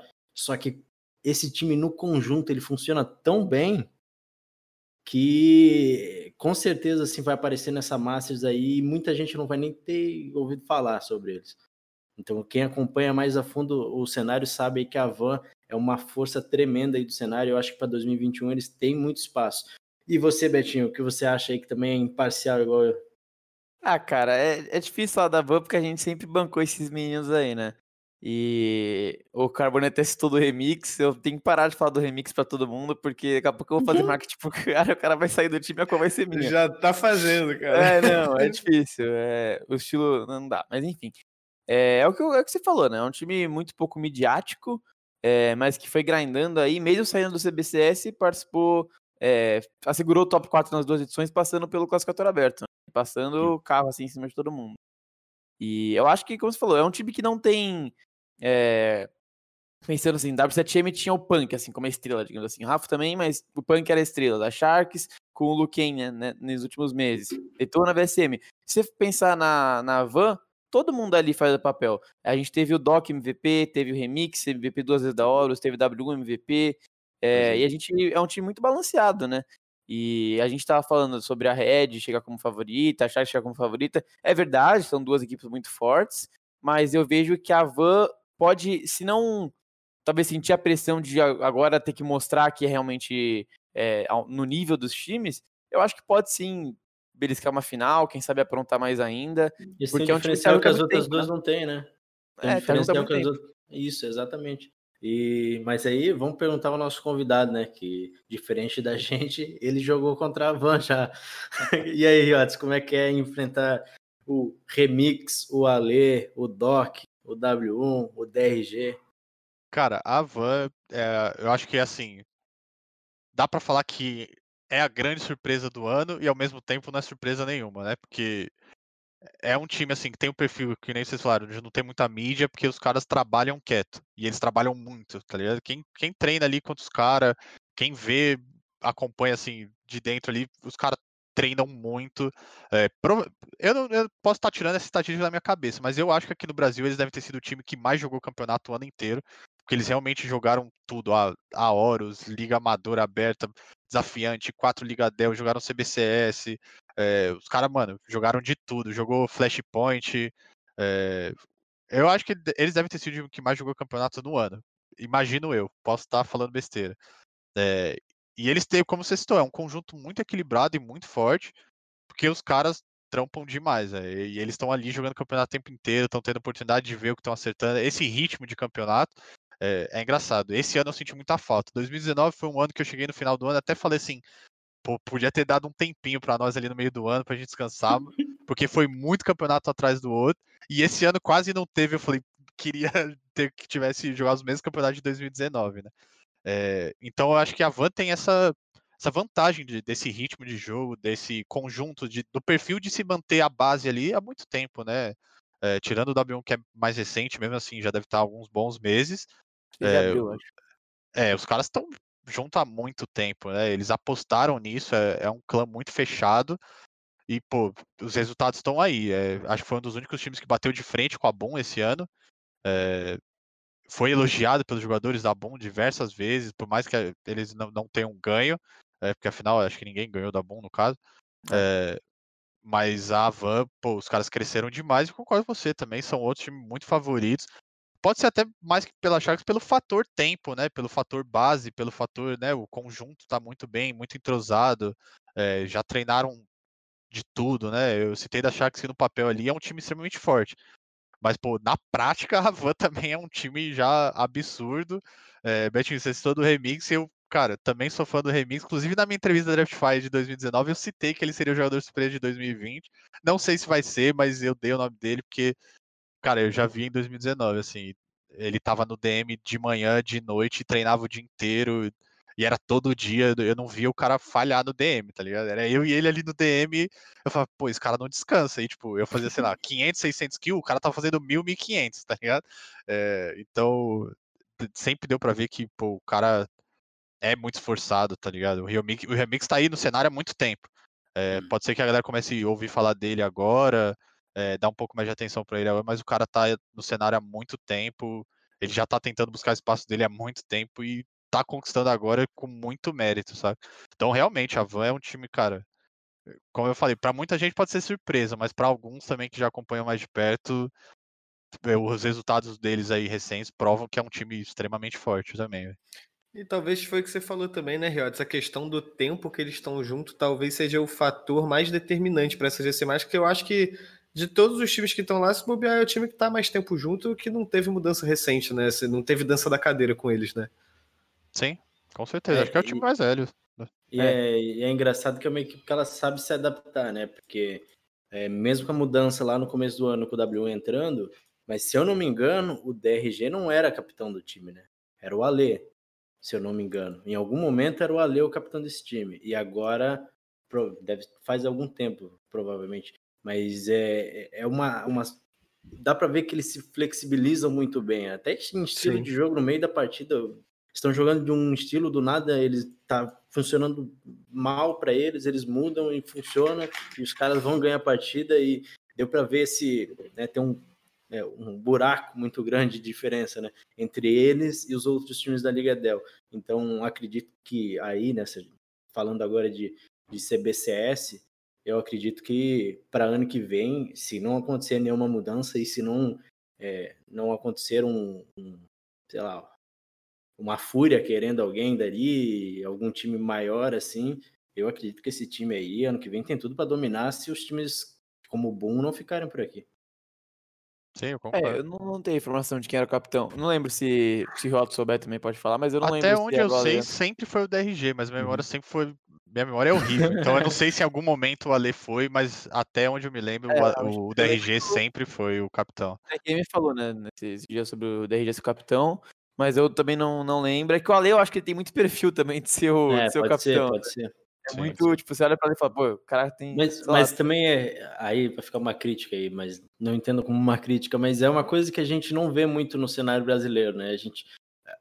Muitas vezes a gente vai escrever uma matéria, a gente acaba falando, ah, tal é o capitão. A gente, acho que foi com a SWS, né? Que a gente botou, ah, o, o PH é capitão e era o Bobs. E tipo assim, os dois têm perfil de capitão, já foram capitão outras vezes, e daí a gente coloca, e, tipo, mas é que os caras não divulgam, acabam não, não passando muito isso como lá fora passa. Eu acho que inclusive é uma coisa muito interessante começar a ser feito, porque nós precisamos dessa informação e o público também, porque vai entender às vezes o porquê você tá com uma baixa de desempenho e não vai, sei lá, te criticar por algo que não faz sentido.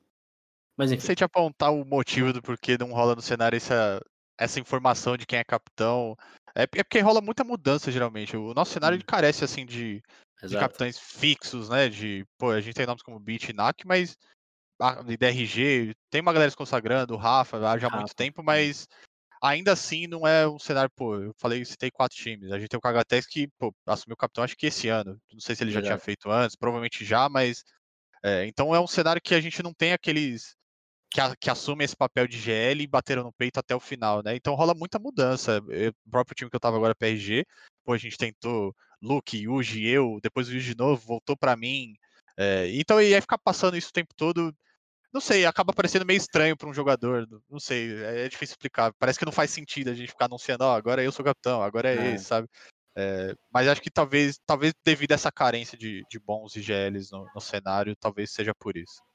Pode ser cultura do Brasil também, né? Que eu lembro que teve, depois de um, de um jogo do MIBR, do nada a KNG vira e fala que tinha É. sumido o capitão do MIBR, ninguém sabia também. É, É é que a gente, É fica, a gente tem na, meio que na cabeça, né? O, o- o- quem é capitão aqui de acabar escrevendo ou acabar conversando. Então a gente tem meio que pré-definido os capitães. Então se muda durante o jogo, a gente acaba nem sabendo, né? A gente tem, como vocês falaram, QSK, Bobs, tem o Segala, é, o Yuji. Eu soube também que você estava fazendo capitão. Então a gente acaba, acaba tendo vários nomes. Mas já que você deu um exemplo, Golfo, acho que vale a gente falar sobre as serpentes também, né? WS aí que acabou surpreendendo, acabou É, varrendo, né? verdade. O classificatória para Masters. E a gente já conversou André até com o Zé antes. é, É, exatamente. então, a gente conversou com com o. Zé, André não, José, né? É. é, que acabaram perdendo o Cassim antes do campeonato, mas é, tiveram uma, uma, uma rápida reação no mercado e foram com o Secazão, que é muito bom jogador, e tava bagaçando na Redemption Neverest, ou Neverest, né? E, e aí eu queria saber de, do Riots, Golf, Carbone, quem sentir à vontade. Será que a, que a SWS pode surpreender? Como é que vai ser é, essa, essa SWS no, na GC Masters aí? Primeiro grande evento dos meninos, né? De um tamanho E de uma Masters. né? Exato, E sem Cassim, que era o destaque até então, né? Pra deixar claro, qual que ficou a line? Porque, eu, se eu não me engano, eu vi o Kai anunciando que saiu ontem. É, então, eu, eu, eu tinha, eu tinha é, Cassim me falaram, saiu, né, que foi depois da partida contra Jaguares ele não ia, Secazão, não ia Secazão. continuar. É, então, É. mas o Secazão entrou no lugar do Cassim, né? A gente É, não, então não um foi divulgado quem vai ser o quinto, né? É, Se eles vão chamar algum stand-in, Mas enfim. tá o Bobs, o Recioli, né? O PHX e o Secazão. o Secazão O e aí falta o quinto, que a gente não tem a É, informação também de quem, de quem vai ser. Cara, é, eu tive um pouco. é conhecer um pouco mais sobre eles, assim, principalmente com a entrada do Ninja no time da PRG, ele jogava muito com, com esse Se ele tá assistindo com aí, esse um clã. grande Ninja. Talento novo, viu? Moleque bom.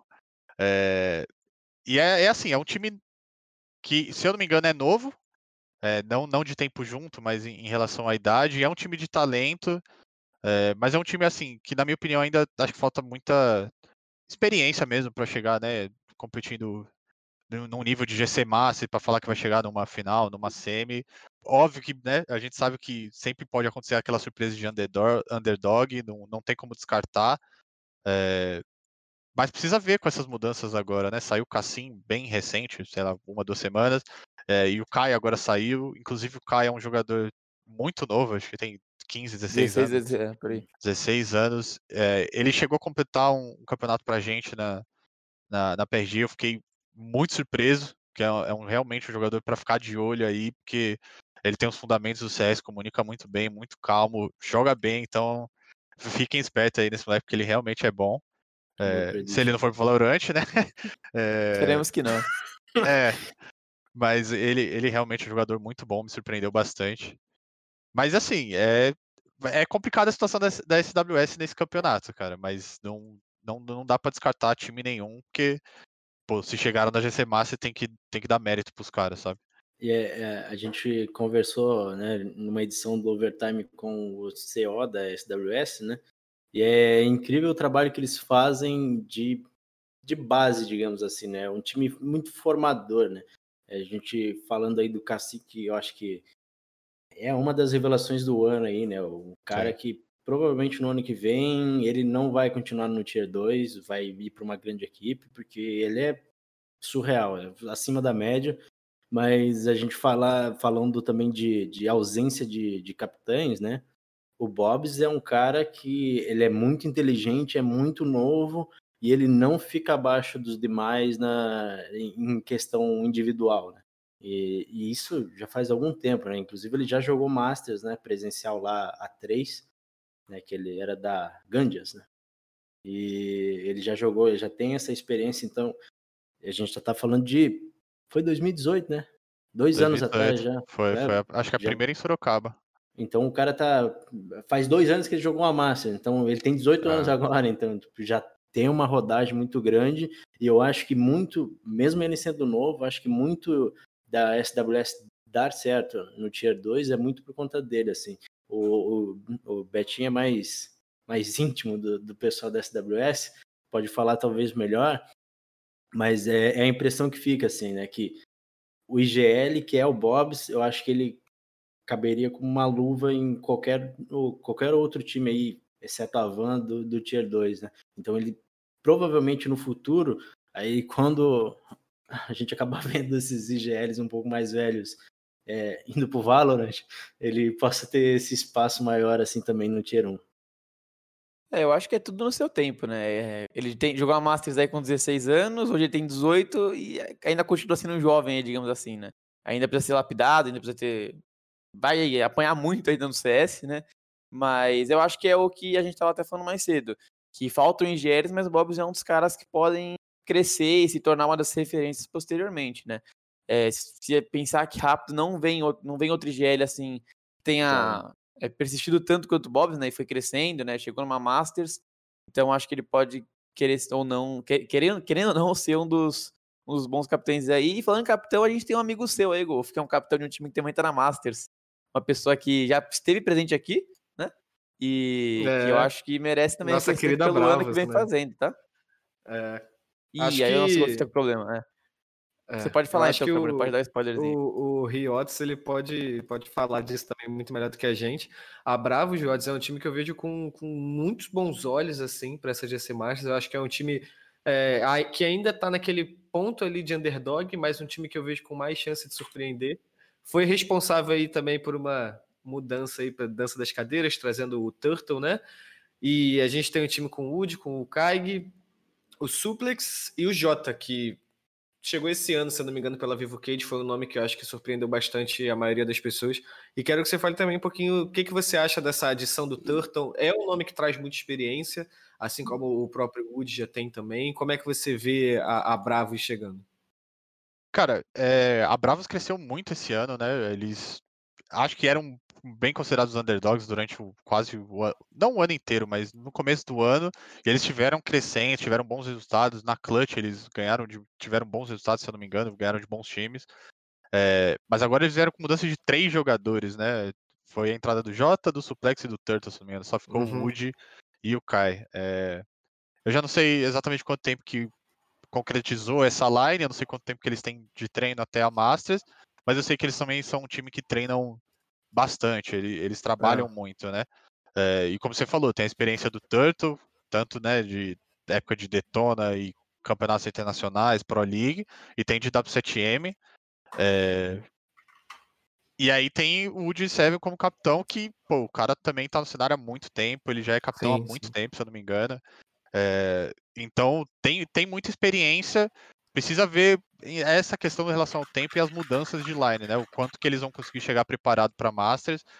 É, Não, não, não, sei se eu vou chamar eles de underdog, porque a Bravos é um time bem chato de jogar contra, é um time complicado.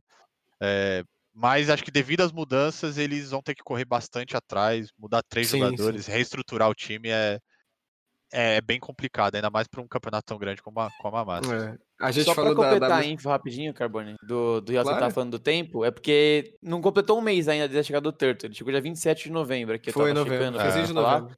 Então é, é um tempo pequeno pra adaptar, né? Ainda mais mudando a função, perdendo a No que vinha sendo o cara do time, querendo ou não, ao lado do Wood, né? E agora pode ir, Carbone. Foi só pra realmente não, não faltar o tempo. Não, eu ia falar sobre isso, essa questão de. A gente falou na W7M, né, com a saída do Punk, o Rios tinha falado que pode não parecer, mas um jogador muda muita coisa, imagina três, como é, É. o caso da Bravos, né? Vai, Antes- vai, vai, é, vai avisando É, servidor aí, né? antes, antes da gente, da gente ir pro, pro, pro outro assunto com o Riots, já pra gente ir amarrando o programa, é, a gente só vai mudar o servidor do Discord aqui, dois segundinhos aqui e já volta, porque o servidor daqui da América do Sul é Pepe. Só uma pausa. Foi? Voltou? Oi, certinho? Estamos de volta, estamos de volta. Rápido, rápido como quem rouba. Então E já ó, aproveita, Carbone. É, então vamos lá, vamos dar sequência aqui para nossa nosso bate-papo para a GC Master. Claro, a gente que falou delas no começo do programa, a gente não podia terminar sem falar aí da GC Master feminina também, que está vindo aí. Riotes, quero que você diga para a gente primeiro, claro, o que isso significa para o cenário, né? Essa GC Master feminina chegando, o Major brasileiro agora delas também. É, antes de comentar só rapidinho, eu queria falar um negócio da Bravo só, só pra Claro. terminar ali.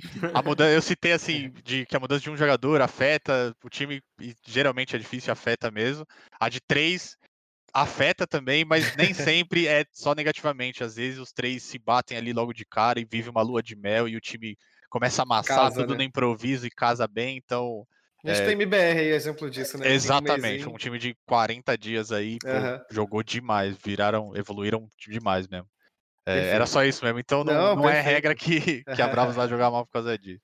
É, sobre a GC Massa Feminino, pô, cara, muito feliz, né, com, com um campeonato desse tamanho, com essa visibilidade para as meninas poderem pô, viver esse espaço competitivo e sem, tá ligado? Sem, sem o preconceito, sem o machismo, tá ligado? Porque Sim, sim. a gente sabe a realidade delas que, pô, eu, eu, eu não vou citar nomes aqui, mas rolou esses dias aí, tava conversando é, com, com uma pessoa, ele falou que tava dando uma aula e ele tava dando aula pra uma menina, e ele explicando os conceitos de comunicação, do quanto é importante comunicar no CS, e ela citou, pô, é, mas eu não posso comunicar, né? Você sabe por quê? Sim, sim, sim. Pô, é- que é horrível essa experiência de você querer competir, evoluir, e você ter basicamente tirado isso de você, né? Por você ser mulher. Joguei É. duas, duas partidas de CS, Rios, que eu interrompi, uma ontem e uma hoje. As duas eram, eram meninas jogando, uma mal se comunicou e a outra não falou durante a partida inteira, mas a gente sabe exatamente o porquê que isso acontece, né? Exato, e, é triste demais, né? É- Sim. É, é realmente muito ruim. É, mas feliz pelo campeonato, cara. Vai ser um campeonato muito da hora, é muito importante para elas. Acho que é um marco assim pro cenário feminino, principalmente. E tô louco para ver bons jogos delas. Né? É, Golfinho, chama, fala também o pessoal que, que ainda não, não tá muito por dentro, os times que vão estar participando. O nosso produtor também tá soprando aqui no ouvido os, as primeiras partidas que a gente vai ter, e inteira o pessoal também. Então, só antes falar, né, que esse. Acho que esse, acho que esse ano foi uma mudança muito, muito grande, né, para o cenário feminino. É, campeonatos novos, essa reestruturação da, da GC das ligas, né, de fazer trimestral, então são quatro, quatro no ano, mais duas Masters. Acho que isso deu um calendário para elas muito importante. E nós vimos esse ano, por exemplo, a Juliana na Dignitas. Então, tipo, foi um marco muito grande, um marco atrás do outro. Né? As meninas em Dubai também, lá no comecinho do ano também. Exato, nossa, a gente até esquecido né? que foi em É. 2020. Tão grande esse ano. Faz, faz tanto tempo. né? aquele sol na cara, aquela polêmica toda. É, mas é, an- ano que vem também tem aquela liga agora, né, da, da Game XP, acho que é, né? XP. Foi, Game Vai ser, vai ser uma liga muito grande. Acho que tá cada vez mais impulsionando agora essa nossa novidade que anunciamos hoje, inclusive melhores jogadoras do ano, top 10 também é importante. Talvez o Riots pode falar melhor qual que é a qual que é a, a sina, né, a, vontade, a, a gana de você jogar o ano inteiro sabendo que no final do ano tem uma listagem lá. Você fica ligado, ah, pode ser que eu apareça, pode- pode ser que não apareça. Com certeza. Então, eu acho que isso também aguça mais né, a vontade delas de jogar, né? E, e é, é muito injusto, né, a gente pensar de uma pessoa que quer viver o sonho de ser profissional e ter que dividir porque não tem campeonato. Com certeza o Riots viveu isso no início do CSGO no Brasil, mas ter que dividir a sua carreira com o trabalho secular porque não tem campeonato, porque não tem uma organização. Então, acho que aos poucos a gente está quebrando isso e isso é muito importante, né? Mas, falando sobre Masters, é, o torneio ele vai, ele sofreu uma pequena redução, né, comparado com, com a primeira Masters. Vão ser quatro times, é, Winner e Lauer, então é Fúria versus Rebirth e Severi versus Nanizeta e muitas mudanças, né, muitas coisas diferentes nessa nessa nessa Masters, por exemplo, a ausência da BD aqui já é bastante sentida, né? É, mas também uma fúria sem a bizinha, né? Aí o Riots com certeza tem um contato muito grande com essas meninas, né? Então, gostaria de saber aí a sua análise sobre essa fúria agora com a Gabi ao invés da bizinha. Cara, é, não tem como. Na minha opinião, não tem como não falar que essa Fúria é a favorita. É, é um time de, de muita habilidade, de mais experiência. Elas tiveram bons resultados esse ano. é, se provaram bem. Pô, ganharam a- da Paquetá, se eu não me engano.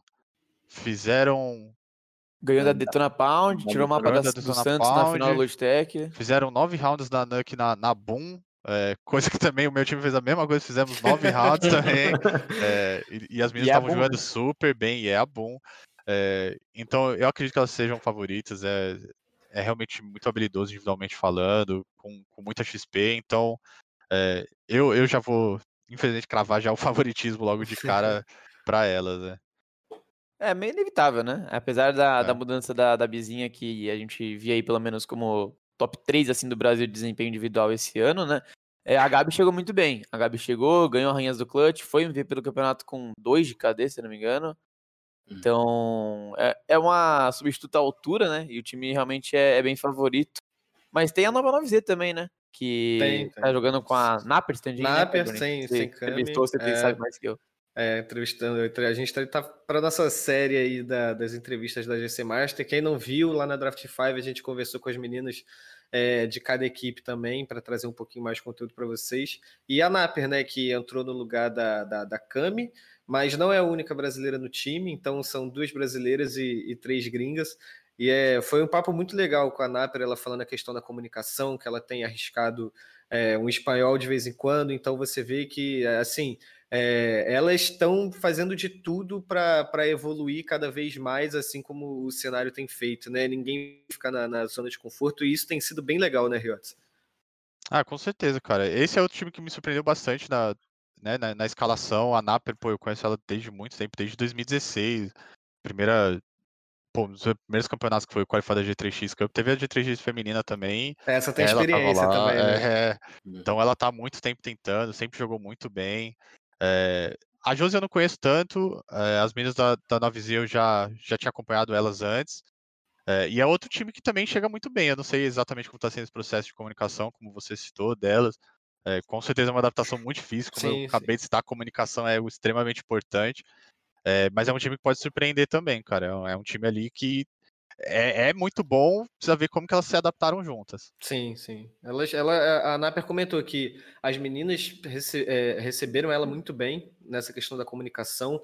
Ela pergunta, ela tira dúvida, ela está realmente disposta a fazer a comunicação fluir da melhor forma possível. Até porque, para ela, experiente do jeito que ela é, a melhor coisa que ela precisa é de uma comunicação fluida mesmo para mostrar todo o talento que ela tem e fazer o time dar certo. Sim, e a Naper ela é extremamente dedicada, sempre foi. É, quem conhece um pouco ela, quem acompanha ela, ela, pô, ela é de uma garra assim absurda desde muito Sim. tempo, sabe? Ela tá desde 2016 aí correndo atrás porque é, é o sonho dela e ela vai atrás mesmo. É, ela, ela que foi uma das únicas, né, que a gente falou aqui da NTZ, é, do comecinho do ano ali, uma das únicas do cenário brasileiro que disputou um torneio presencial nesse ano, nessa loucura que a gente teve aí, né? E eu acho que é importante também citar que é, a, a gente estava discutindo numa outra edição, se não me engano, com a Babi com o BCZ, antes da primeira Masters, inclusive, que a gente, eu acho que estava eu, eu, Carbone, BCZ e Babi, né? E a Uhum. gente, se não me engano, foi naquela edição que a gente citou sobre a, a Fúria até jogar os torneios mistos, é, representar bem. E hoje a gente teve a X7, né, que é o novo time europeu, jogando o Campeonato Misto, né, jogou a DreamHack Open, é, perdeu para a VP e para a Espada, mas foi bem nos dois jogos, a Zada até postou depois do jogo que foi bem. E eu, pelo menos assim, é, não, não, não querendo suar é, farpando aqui o, o, o, o, ce- o cenário, mas eu e o Golfo a gente falava, né? Que a, que a Bizinha, né? Quando a Fúria tava com a Bizinha, a gente via muito eles jogando no nível do CBCS, assim, dos times que acabavam não conseguindo ir tão bem, que elas. A, gente achava que elas mereciam a chance de jogar um CBCS ali e tentar bater de frente, porque a gente via que o jogo delas é organizado, como o Riot falou, tem muito, muita mira ali, é, Isa, a Kata destruindo, e é um time muito organizado e é por isso que é o favorito. Mas é, indo totalmente pro oposto do favorito, tem a Rebirth aí como underdog, né? Que tá crescendo. É, o Pumba foi quem falou, né? Se eu não me engano, com o pessoal da Rebirth. E saiu Excelente título, diga-se de passagem. Excelente título, o Carbone adorou. É, e o que vocês acham aí da Rebirth? É um time muito novo, né? Um time que tem ali a Little muito nova, a Toffer é muito nova. É, assim como a gente pode fazer uma comparação com a SWS em questão de idade, é um time muito novo, mas que também tem tudo aí pra bater de frente, né? Cara, é, o time da Rebirth eu não conheço muito bem. é, a única pessoa que eu conheço ali a mais, assim, que já tive alguns contatos é a Mai como capitã. Eu sei que ela é muito boa capitã, ela é muito esforçada, muito dedicada. Ela tenta manter sempre o time é, alinhado, ela se comunica bem, ela passa bem a, a ideia do que ela quer.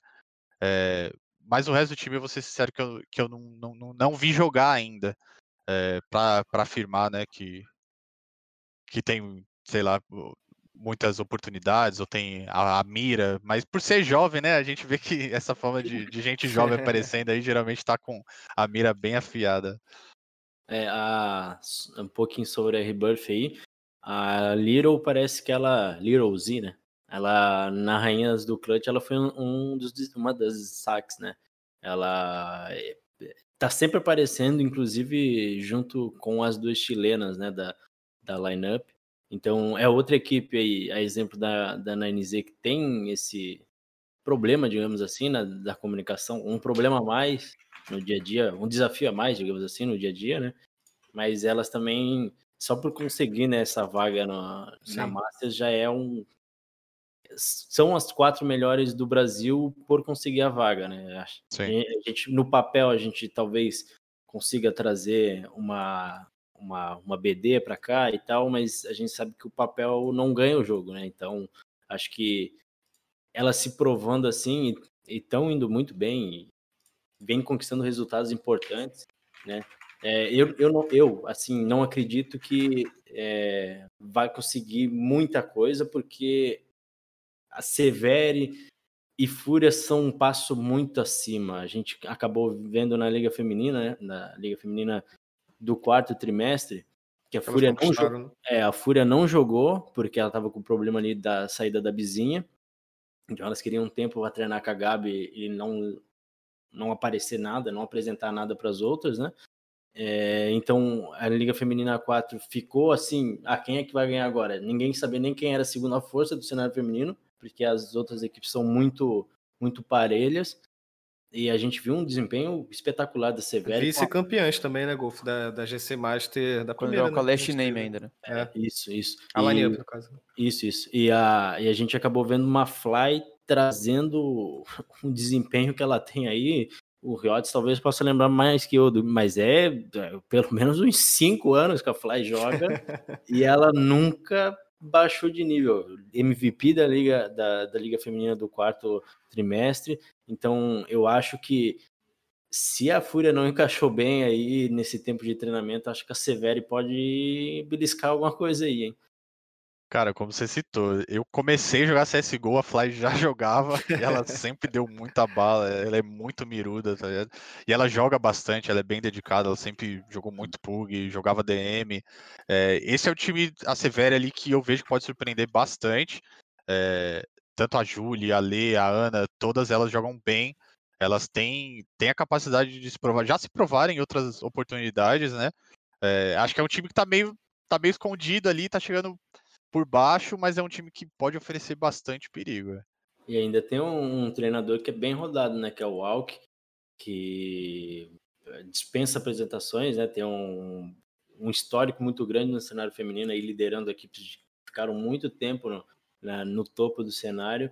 Então, aí se a, se a Fúria não se preparou, acho que a Severi. eh, Eu apostaria, na, eu apostaria nessa final. Apostaria nessa final, a gente sabe que, é, principalmente dupla eliminação, sempre tem uma pegadinha às vezes. Mas eu acho que essa final aí tá meio desenhada já entre Severo e Fúria, e com leve favoritismo aí para Fúria pelo desempenho individual, principalmente da Gabi, que supriu a altura e a Bizinha que disparada aí, eu acho que melhor do Brasil em quesito de, de mira, de inteligência. Não é à de... toa que saiu hoje, né? Sim. Da Bizinha. Ah, pois é. Que ela, aproveitando aí, fazendo merchan, que saiu hoje, né? A Bizinha podendo encabeçar o projeto do MBR aí como, como investimento no time feminino. O Rafinha trouxe a informação, né? Do Base Rush. E como que. É difícil a gente falar, né? A gente não, não sabe o- muito o, o quão importante é ver uma equipe como o MBR investir no cenário feminino. Com certeza elas sabem muito mais do que a gente. Mas, ó, você já defendeu organizações gigantes do cenário, RG, W7, BD, enfim, dispensa comentários. Como que você acha que essa receber uma uma, vamos dizer assim, a gente não sabe se é a proposta, mas saber que tem uma MBR querendo que você encabece o projeto dos caras num cenário recado, que né, tá que isso crescendo. é, um passa, né, recado, né? Tipo assim, pô, é uma MBR, saca? Não é qualquer coisa. Cara, é, eu acho que é exatamente isso que o cenário feminino precisa, dessa visibilidade, desse investimento de, de ter uma organização gigantesca como a MBR e acreditando nesse cenário e investindo, né? Pô, vocês citaram do, do exemplo da Bizinha, que ela tinha nível para competir em, em times aí de CBCS tranquilamente. Pô, eu concordo, mas o que falta é oportunidades para ela. Enquanto não tiver uma visibilidade e mostrar o que elas são capazes, vai ficar nessa discrepância entre um cenário e o outro, sabe? E, e não tem. É, e, e o peso de, de ter um convite desse, de né, organizar um projeto desse com a MBR, pode ser um, divisor de águas assim gigantesco para elas e, e para o cenário feminino, né? É, e é legal também, cara, porque eu acredito que, é claro que a- a- tá tudo muito obscuro ainda, ninguém sabe exatamente como é que vai funcionar. Acredito eu que seja para um projeto aqui para o Brasil, mas eu acho que o recado que isso passa para as outras organizações lá de fora, uma organização como o MBR investindo no cenário feminino, é, o recado que isso passa para grandes times como o Liquid, EG, é, Astralis, Fnatic, Navi, todos os times que a gente pensar, é, por mais que elas joguem por aqui, a gente sabe o quanto isso vai repercutir lá fora, né? E eu acho que isso é o mais importante nessa altura do campeonato. Pelo peso do MBR lá fora também, né? Não é só Exatamente. aqui, né? Sim. É claro Exatamente. que envolve muito o Brasil por ser Exato. MBR, mas que não é uma marca norte-americana hoje. Sim, então, sim. mexe muito o pessoal lá. E é o que você falou, dessas horas que você falou, é, eu posso estar falando muita besteira, mas eu não consigo lembrar de, de investimentos deles no cenário feminino assim com peso. A gente tem a X7 que entrou agora, tem a Dignitas, né, que tá com a show. Dignitas. Mas assim, se for pra pensar, as outras orgs que tinham é Besiktas. A gente tem no máximo a essas. Cloud9 no Valorant, mas também exatamente. ainda não é no CS. Então, assim, é realmente o MBR seria basicamente uma grande organização pioneira para estar trazendo isso para cá, né? Para o cenário ao- como um todo, na verdade. Exatamente. E, Carbone, pra gente poder encerrar já, né, pra, pra parte do encerramento, É, você que é uma pessoa que gosta de deixar os outros na corda bamba, tá na hora de fazer aquela, aquela perguntinha pro Riodes aí, né? Pra Vou cravar. fazer. Depois o Golf responde, eu respondo, você responde e a gente fecha. Vou fazer. Antes, eu só quero responder uma pergunta que eu vi aqui no comentário. O Spoon King perguntou aqui quando começa a Master. A gente vai ter a Master feminina, começando dia 12, indo até o dia 13. E logo depois a gente vai ter a Master masculina. Deixa eu ver a data aqui para eu não errar. Dia 17 a 20 de dezembro, que a gente vai ter também. Então a feminina de 12 a 13 e a masculina de 17 a 20 de dezembro. Aqui E, ó, mesmo, né, Cabone? Aqui, aqui, é, Nesse você mesmo vai encontrar Nesse aqui nesse mesmo mesmo canal, canal, nesse mesmo inclusive. horário. É, E nesse vai mesmo destacar uma coisa, hein? Nosso querido Riodes vai estar lá, né? Então dá uma moral aí também, vai estar um dos Exatamente. comentaristas, analistas. Não sei se vai cobrir a parte feminina também, ou só a masculina. Vou cobrir no primeiro dia, do dia 12 Ah, ali, as partidas estarei presente. É, então E aqui. as- qualquer. Não, pode falar, completar, pode completar. pode Não, eu ia completar. falar que qualquer informação, por favor, draft5.gg, você vai encontrar isso tudo e muito mais lá. Todas as entrevistas que a gente falou aqui, inclusive da feminina, as masculinas que também estão por vir aí. Então, é, é ficar ligado. Pode falar, Betinho, perdão. Não, só ia. Acho que vale a gente falar as pessoas que vão estar presentes, né? Tem no Draft 5 se você quiser procurar. Mas é um elenco assim que é, sobra qualidade, né? Vai ter Ash, Spaca, MD, Kami, Showtime, Babi, Pan, Tibúrcio, Nazinha e o Riots, que a gente já falou aqui. Então é, vai ser um show, é um espetáculo. Uma seleção e- aí Uma seleção. E além disso, você pode acompanhar todos os detalhes, tabelas, resultados, play by play no site da Draft. Mas, Carbone, é hora de botar o nosso convidado aí na, na corda bamba. Então vamos lá, vamos trazer o Riotes aqui para o momento complicado da coisa. Riotes, sem, sem ser Zé Murinho, não queremos ninguém em cima da muro aqui. A gente quer aí. O da feminina você já falou, que é esse favoritismo da Fúria, mas pode repetir para o pessoal clipar, caso você erre e ir lá no seu Twitter xingar você. e também da masculina, um predict aí de uma final e um campeão também da, da masculina. Bom, vamos lá. É, GC Massa masculina. A final acredito que será entre Red Canids e Sharks. Sharks campeã. Eu vou, eu vou apostar no, no papel aí de que a Sharks vai ser campeã. E a feminina eu vou ficar com a Fúria mesmo. É, a final, o Svizinho falou do. Foi contra. Seria a Fúria Severi. e Severi, né? É, eu, eu vou ficar com essa mesma final e eu também vou dar, vou dar a vantagem pra Fúria ali. É, eu vou deixar mais um tempinho pro Beto e pro Golf pensarem. Eu também vou de, de Fúria e Severi. Eu acho que tem chance da Severi aprontar. Não vou ficar em cima do muro. Eu quero acreditar numa surpresa. Eu quero que a, Se a Severi vencendo para a gente ter algo diferente no cenário feminino esse ano. É, já que a Fúria simplesmente varreu absolutamente tudo. E da masculina, eu iria de Sharks e Avan com o título da Avan. Ousado, ousado. Golf, É você eu isso. posso finalizar. Rapaz, eu ia falar, o Carbone roubou meu predict. cara. Eu ia falar exatamente a mesma coisa. Eu acho que Fúria e Severi, é, eu acho que é a final mais, mais esperada, não, mas é a que mais vão apostar, assim, Naquele bolão que tem de ser também, né? Sempre tem. é, pelo, pelo histórico das duas equipes. É, a Fúria com um favoritismo, acho que é a final, mas a gente sabe que final é final e tudo pode acontecer. A Severi super possível de conquistar esse título. Com certeza. É, mas eu acho que a Van tá nessa final da, da, da Master 6, sim, hein? Acho que a Van tá nessa final. E a outra aí é o Sharks ou Red, mas eu acho que da Sharks. E daí essa final aí é três mapas, 55 AT. E a Van leva. E a Van leva, sei lá, com colateral de 3 aí do remix no último round. Estilo aquela Masters lá que o, O Landinho, o Landinho quando detona. Pra ganhar spray e tudo no servidor da GC. Ah, sobrou eu, né? Vamos aí. Sobrou, Beto, sobrou. É, eu, vou, eu vou falar a razão e a emoção. É, feminina, inevitável, que a razão fala por Fúria e Severi, né? Por mais que uma das duas obrigatoriamente vai ter que passar pela Lauer, mas vamos botar Fúria e Severi aí. Mas é, é, aquele famoso feeling, eu tô sentindo que vai ser Fúria e 9Z. Mas vamos ver. É, tô sentindo que, que a 9Z vai aprontar aí, não sei. É feeling assim, mas razão é Fúria e Severi. É, e, a, e a masculina, é, é, diferente de vocês, eu não vou colocar a Red na final, nem na razão, nem na emoção. Eu boto a Sharks em ambas as finais, e aí na razão Sharks e Avan, e na emoção Sharks e Bravos. Vou de, Ousado. vou de Shax e. Braus aí. Aí é fã do Wood, hein? É. Não, não, é, eu acho que é um time que, que mudou muita coisa, mas eu acho que pode en- entrar no. Pra gente, sabe, pra gente conhecer bastante dos jogadores, a gente sabe que é, os jogadores estão juntos ali, gostam de jogar um com o outro, sempre até quiseram jogar. E aí entra o- no que o Rotos falou de às vezes encaixar, né? E aí pode ver uma lua de mel e a lua de mel pode ser o campeonato mais importante do ano. A massa masculina vai ser Winner e Lauer também? Já tem essa informação? Cara, eu, eu não, não consegui dar essa informação. O Golf sabe? Ah, não, pela, pela HLTV Mas eu acho que É. estão pra mudar isso. é GSL. É, pode ser que mude, né? Hum. Essa, é. pelo jeito vai ser fácil. É, enfim. É, não dá. É, não dá pra saber, mas. também beleza. não, não, não sabemos. E. É, eu acho que meu, meu chute é um pouco arriscado, mas. Agora seria- seria sabemos, legal, assim. assim. Quem acertar ganha alguma coisa? Agora aqui? sabemos, vai ser Ah. dois grupos, vai ser estilo IEM, eu acho, né? Que é dois grupos com Winner e Lauer. E aí semifinal e final. Gosto. Entendi. Os playoffs não pare... Não, os playoffs não, não são. Não, os playoffs são, são em Winner e Lauer também. Então é isso. Double elimination.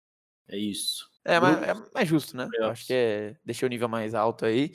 Mais e o pro falou aí sobre, sobre ganhar alguma coisa. Quem acertar aí ganha uma cerveja do Carbone aí. Ah, fechou. Fechou, fechou. Eu assumo, eu assumo o risco. Aí. Carbone, eu acho que é isso, né, Carbone? É isso, é isso. A gente. Papo muito bom, Riodes. É, é, Eu falei isso no, no programa de terça-feira, eu faço questão de repetir hoje. É a décima edição, Riodes. O número, os números cheios sempre ficam marcados, né? Tivemos você aí nessa décima edição, tivemos o Tacites na, na nona edição, que também foi nessa semana. Os papos ficando cada vez melhores, a produção cada vez mandando mais mensagem pra gente, falando uma hora e meia de programa, uma hora e meia de programa. Então, ah, passa muito rápido, né, Riodes? Eu quero agradecer a sua presença aqui, parabenizar todo o seu trabalho que você tem feito agora como comentarista. Continue, gosto muito, a gente falou isso aqui no começo do programa. Muito obrigado pela sua presença, Riodes. Como o Betinho falou lá no comecinho, faça seu jabá, faça seu momento, faça seu marketing. Não que você precise, mas pode fazer. Pô, primeiro agradecer pelo convite, galera. Foi realmente um papo muito legal com vocês. É sempre bom trocar essa ideia, a gente falar um pouco sobre o cenário, analisar os times, trocar umas farpas para Valve. É sempre muito legal. É, espero que quem tenha assistido tenha gostado. É, assistam o vídeo, espero que, enfim, assistam a VOD. É, tô aposentado agora, mas vou estar na GC Massa Feminina e na, e na masculina também. É, vou estar lá para comentar. Me sigam no Twitter para acompanhar as novidades. E é isso. É arroba Riotes com dois Es. Tamo Rapaz, junto, eu acho que o dia que a gente for fazer um programa aqui para falar da Valve, não vão ser quatro, não. Vai ser um plenário inteiro aqui. A gente convidar 30 pessoas aqui Até o pra gente. vai vir aqui falar Vai ser o a gente. cenário inteiro então eu fei, pode crer, Betinho, pode crer. Betinho, já que você soltou essa, deu essa deixa maravilhosa para chegar até você, obrigado mais uma vez, Betinho. Terceira vez hoje, podemos pedir música. É, terceira vez. Vamos, vamos dar umas férias depois na Carbone. Não, aguento. não, brincadeira, mas décima edição, né? A gente. é, vou tomar um pouquinho de tempo para agradecer aí a chance do, do, do Lucas, né? Do Golf, que deu a chance da gente comandar esse programa. Que inicialmente era nós dois, acabou virando nós três, né? O Golf virou da casa. E cada dia a gente tá com, com convidados de mais alto nível, né?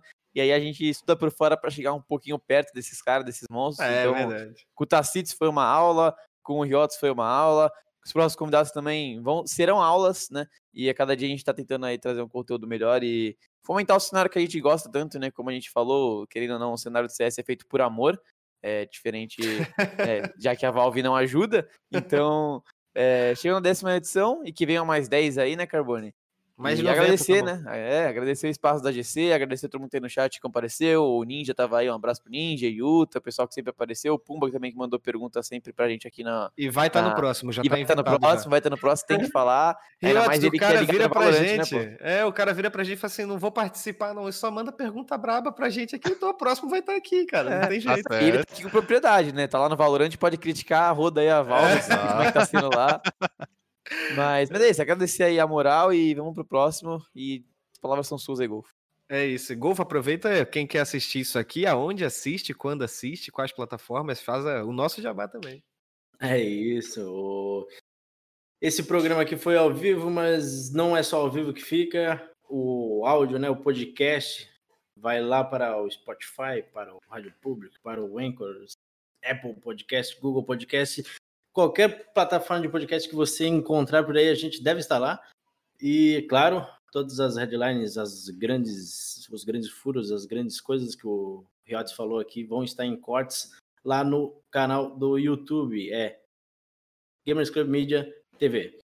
E claro, eu vou deixar um convite aqui em aberto, que inclusive tem relação com o Pumba, mas Riotes, a gente também tem um programa do Valorant, hein? É verdade. Acho que em breve você vai participar por lá. Mas é isso, meu queridíssimo Carbone. Acho que a gente encerra agora, né? A gente encerra, a gente encerra agradecendo mais uma vez Riotes, Betinho, Golfo. Obrigado pela GC, pelo espaço, que daqui a dois dias vai estar sediando a GC Masters feminina, bem aqui nesse canal também. Então, não perca, acompanhe as partidas, eu tenho certeza que vão ser jogaços que vão ter. E também vai ter o Riotes lá, então, mais um motivo para vocês estarem lá.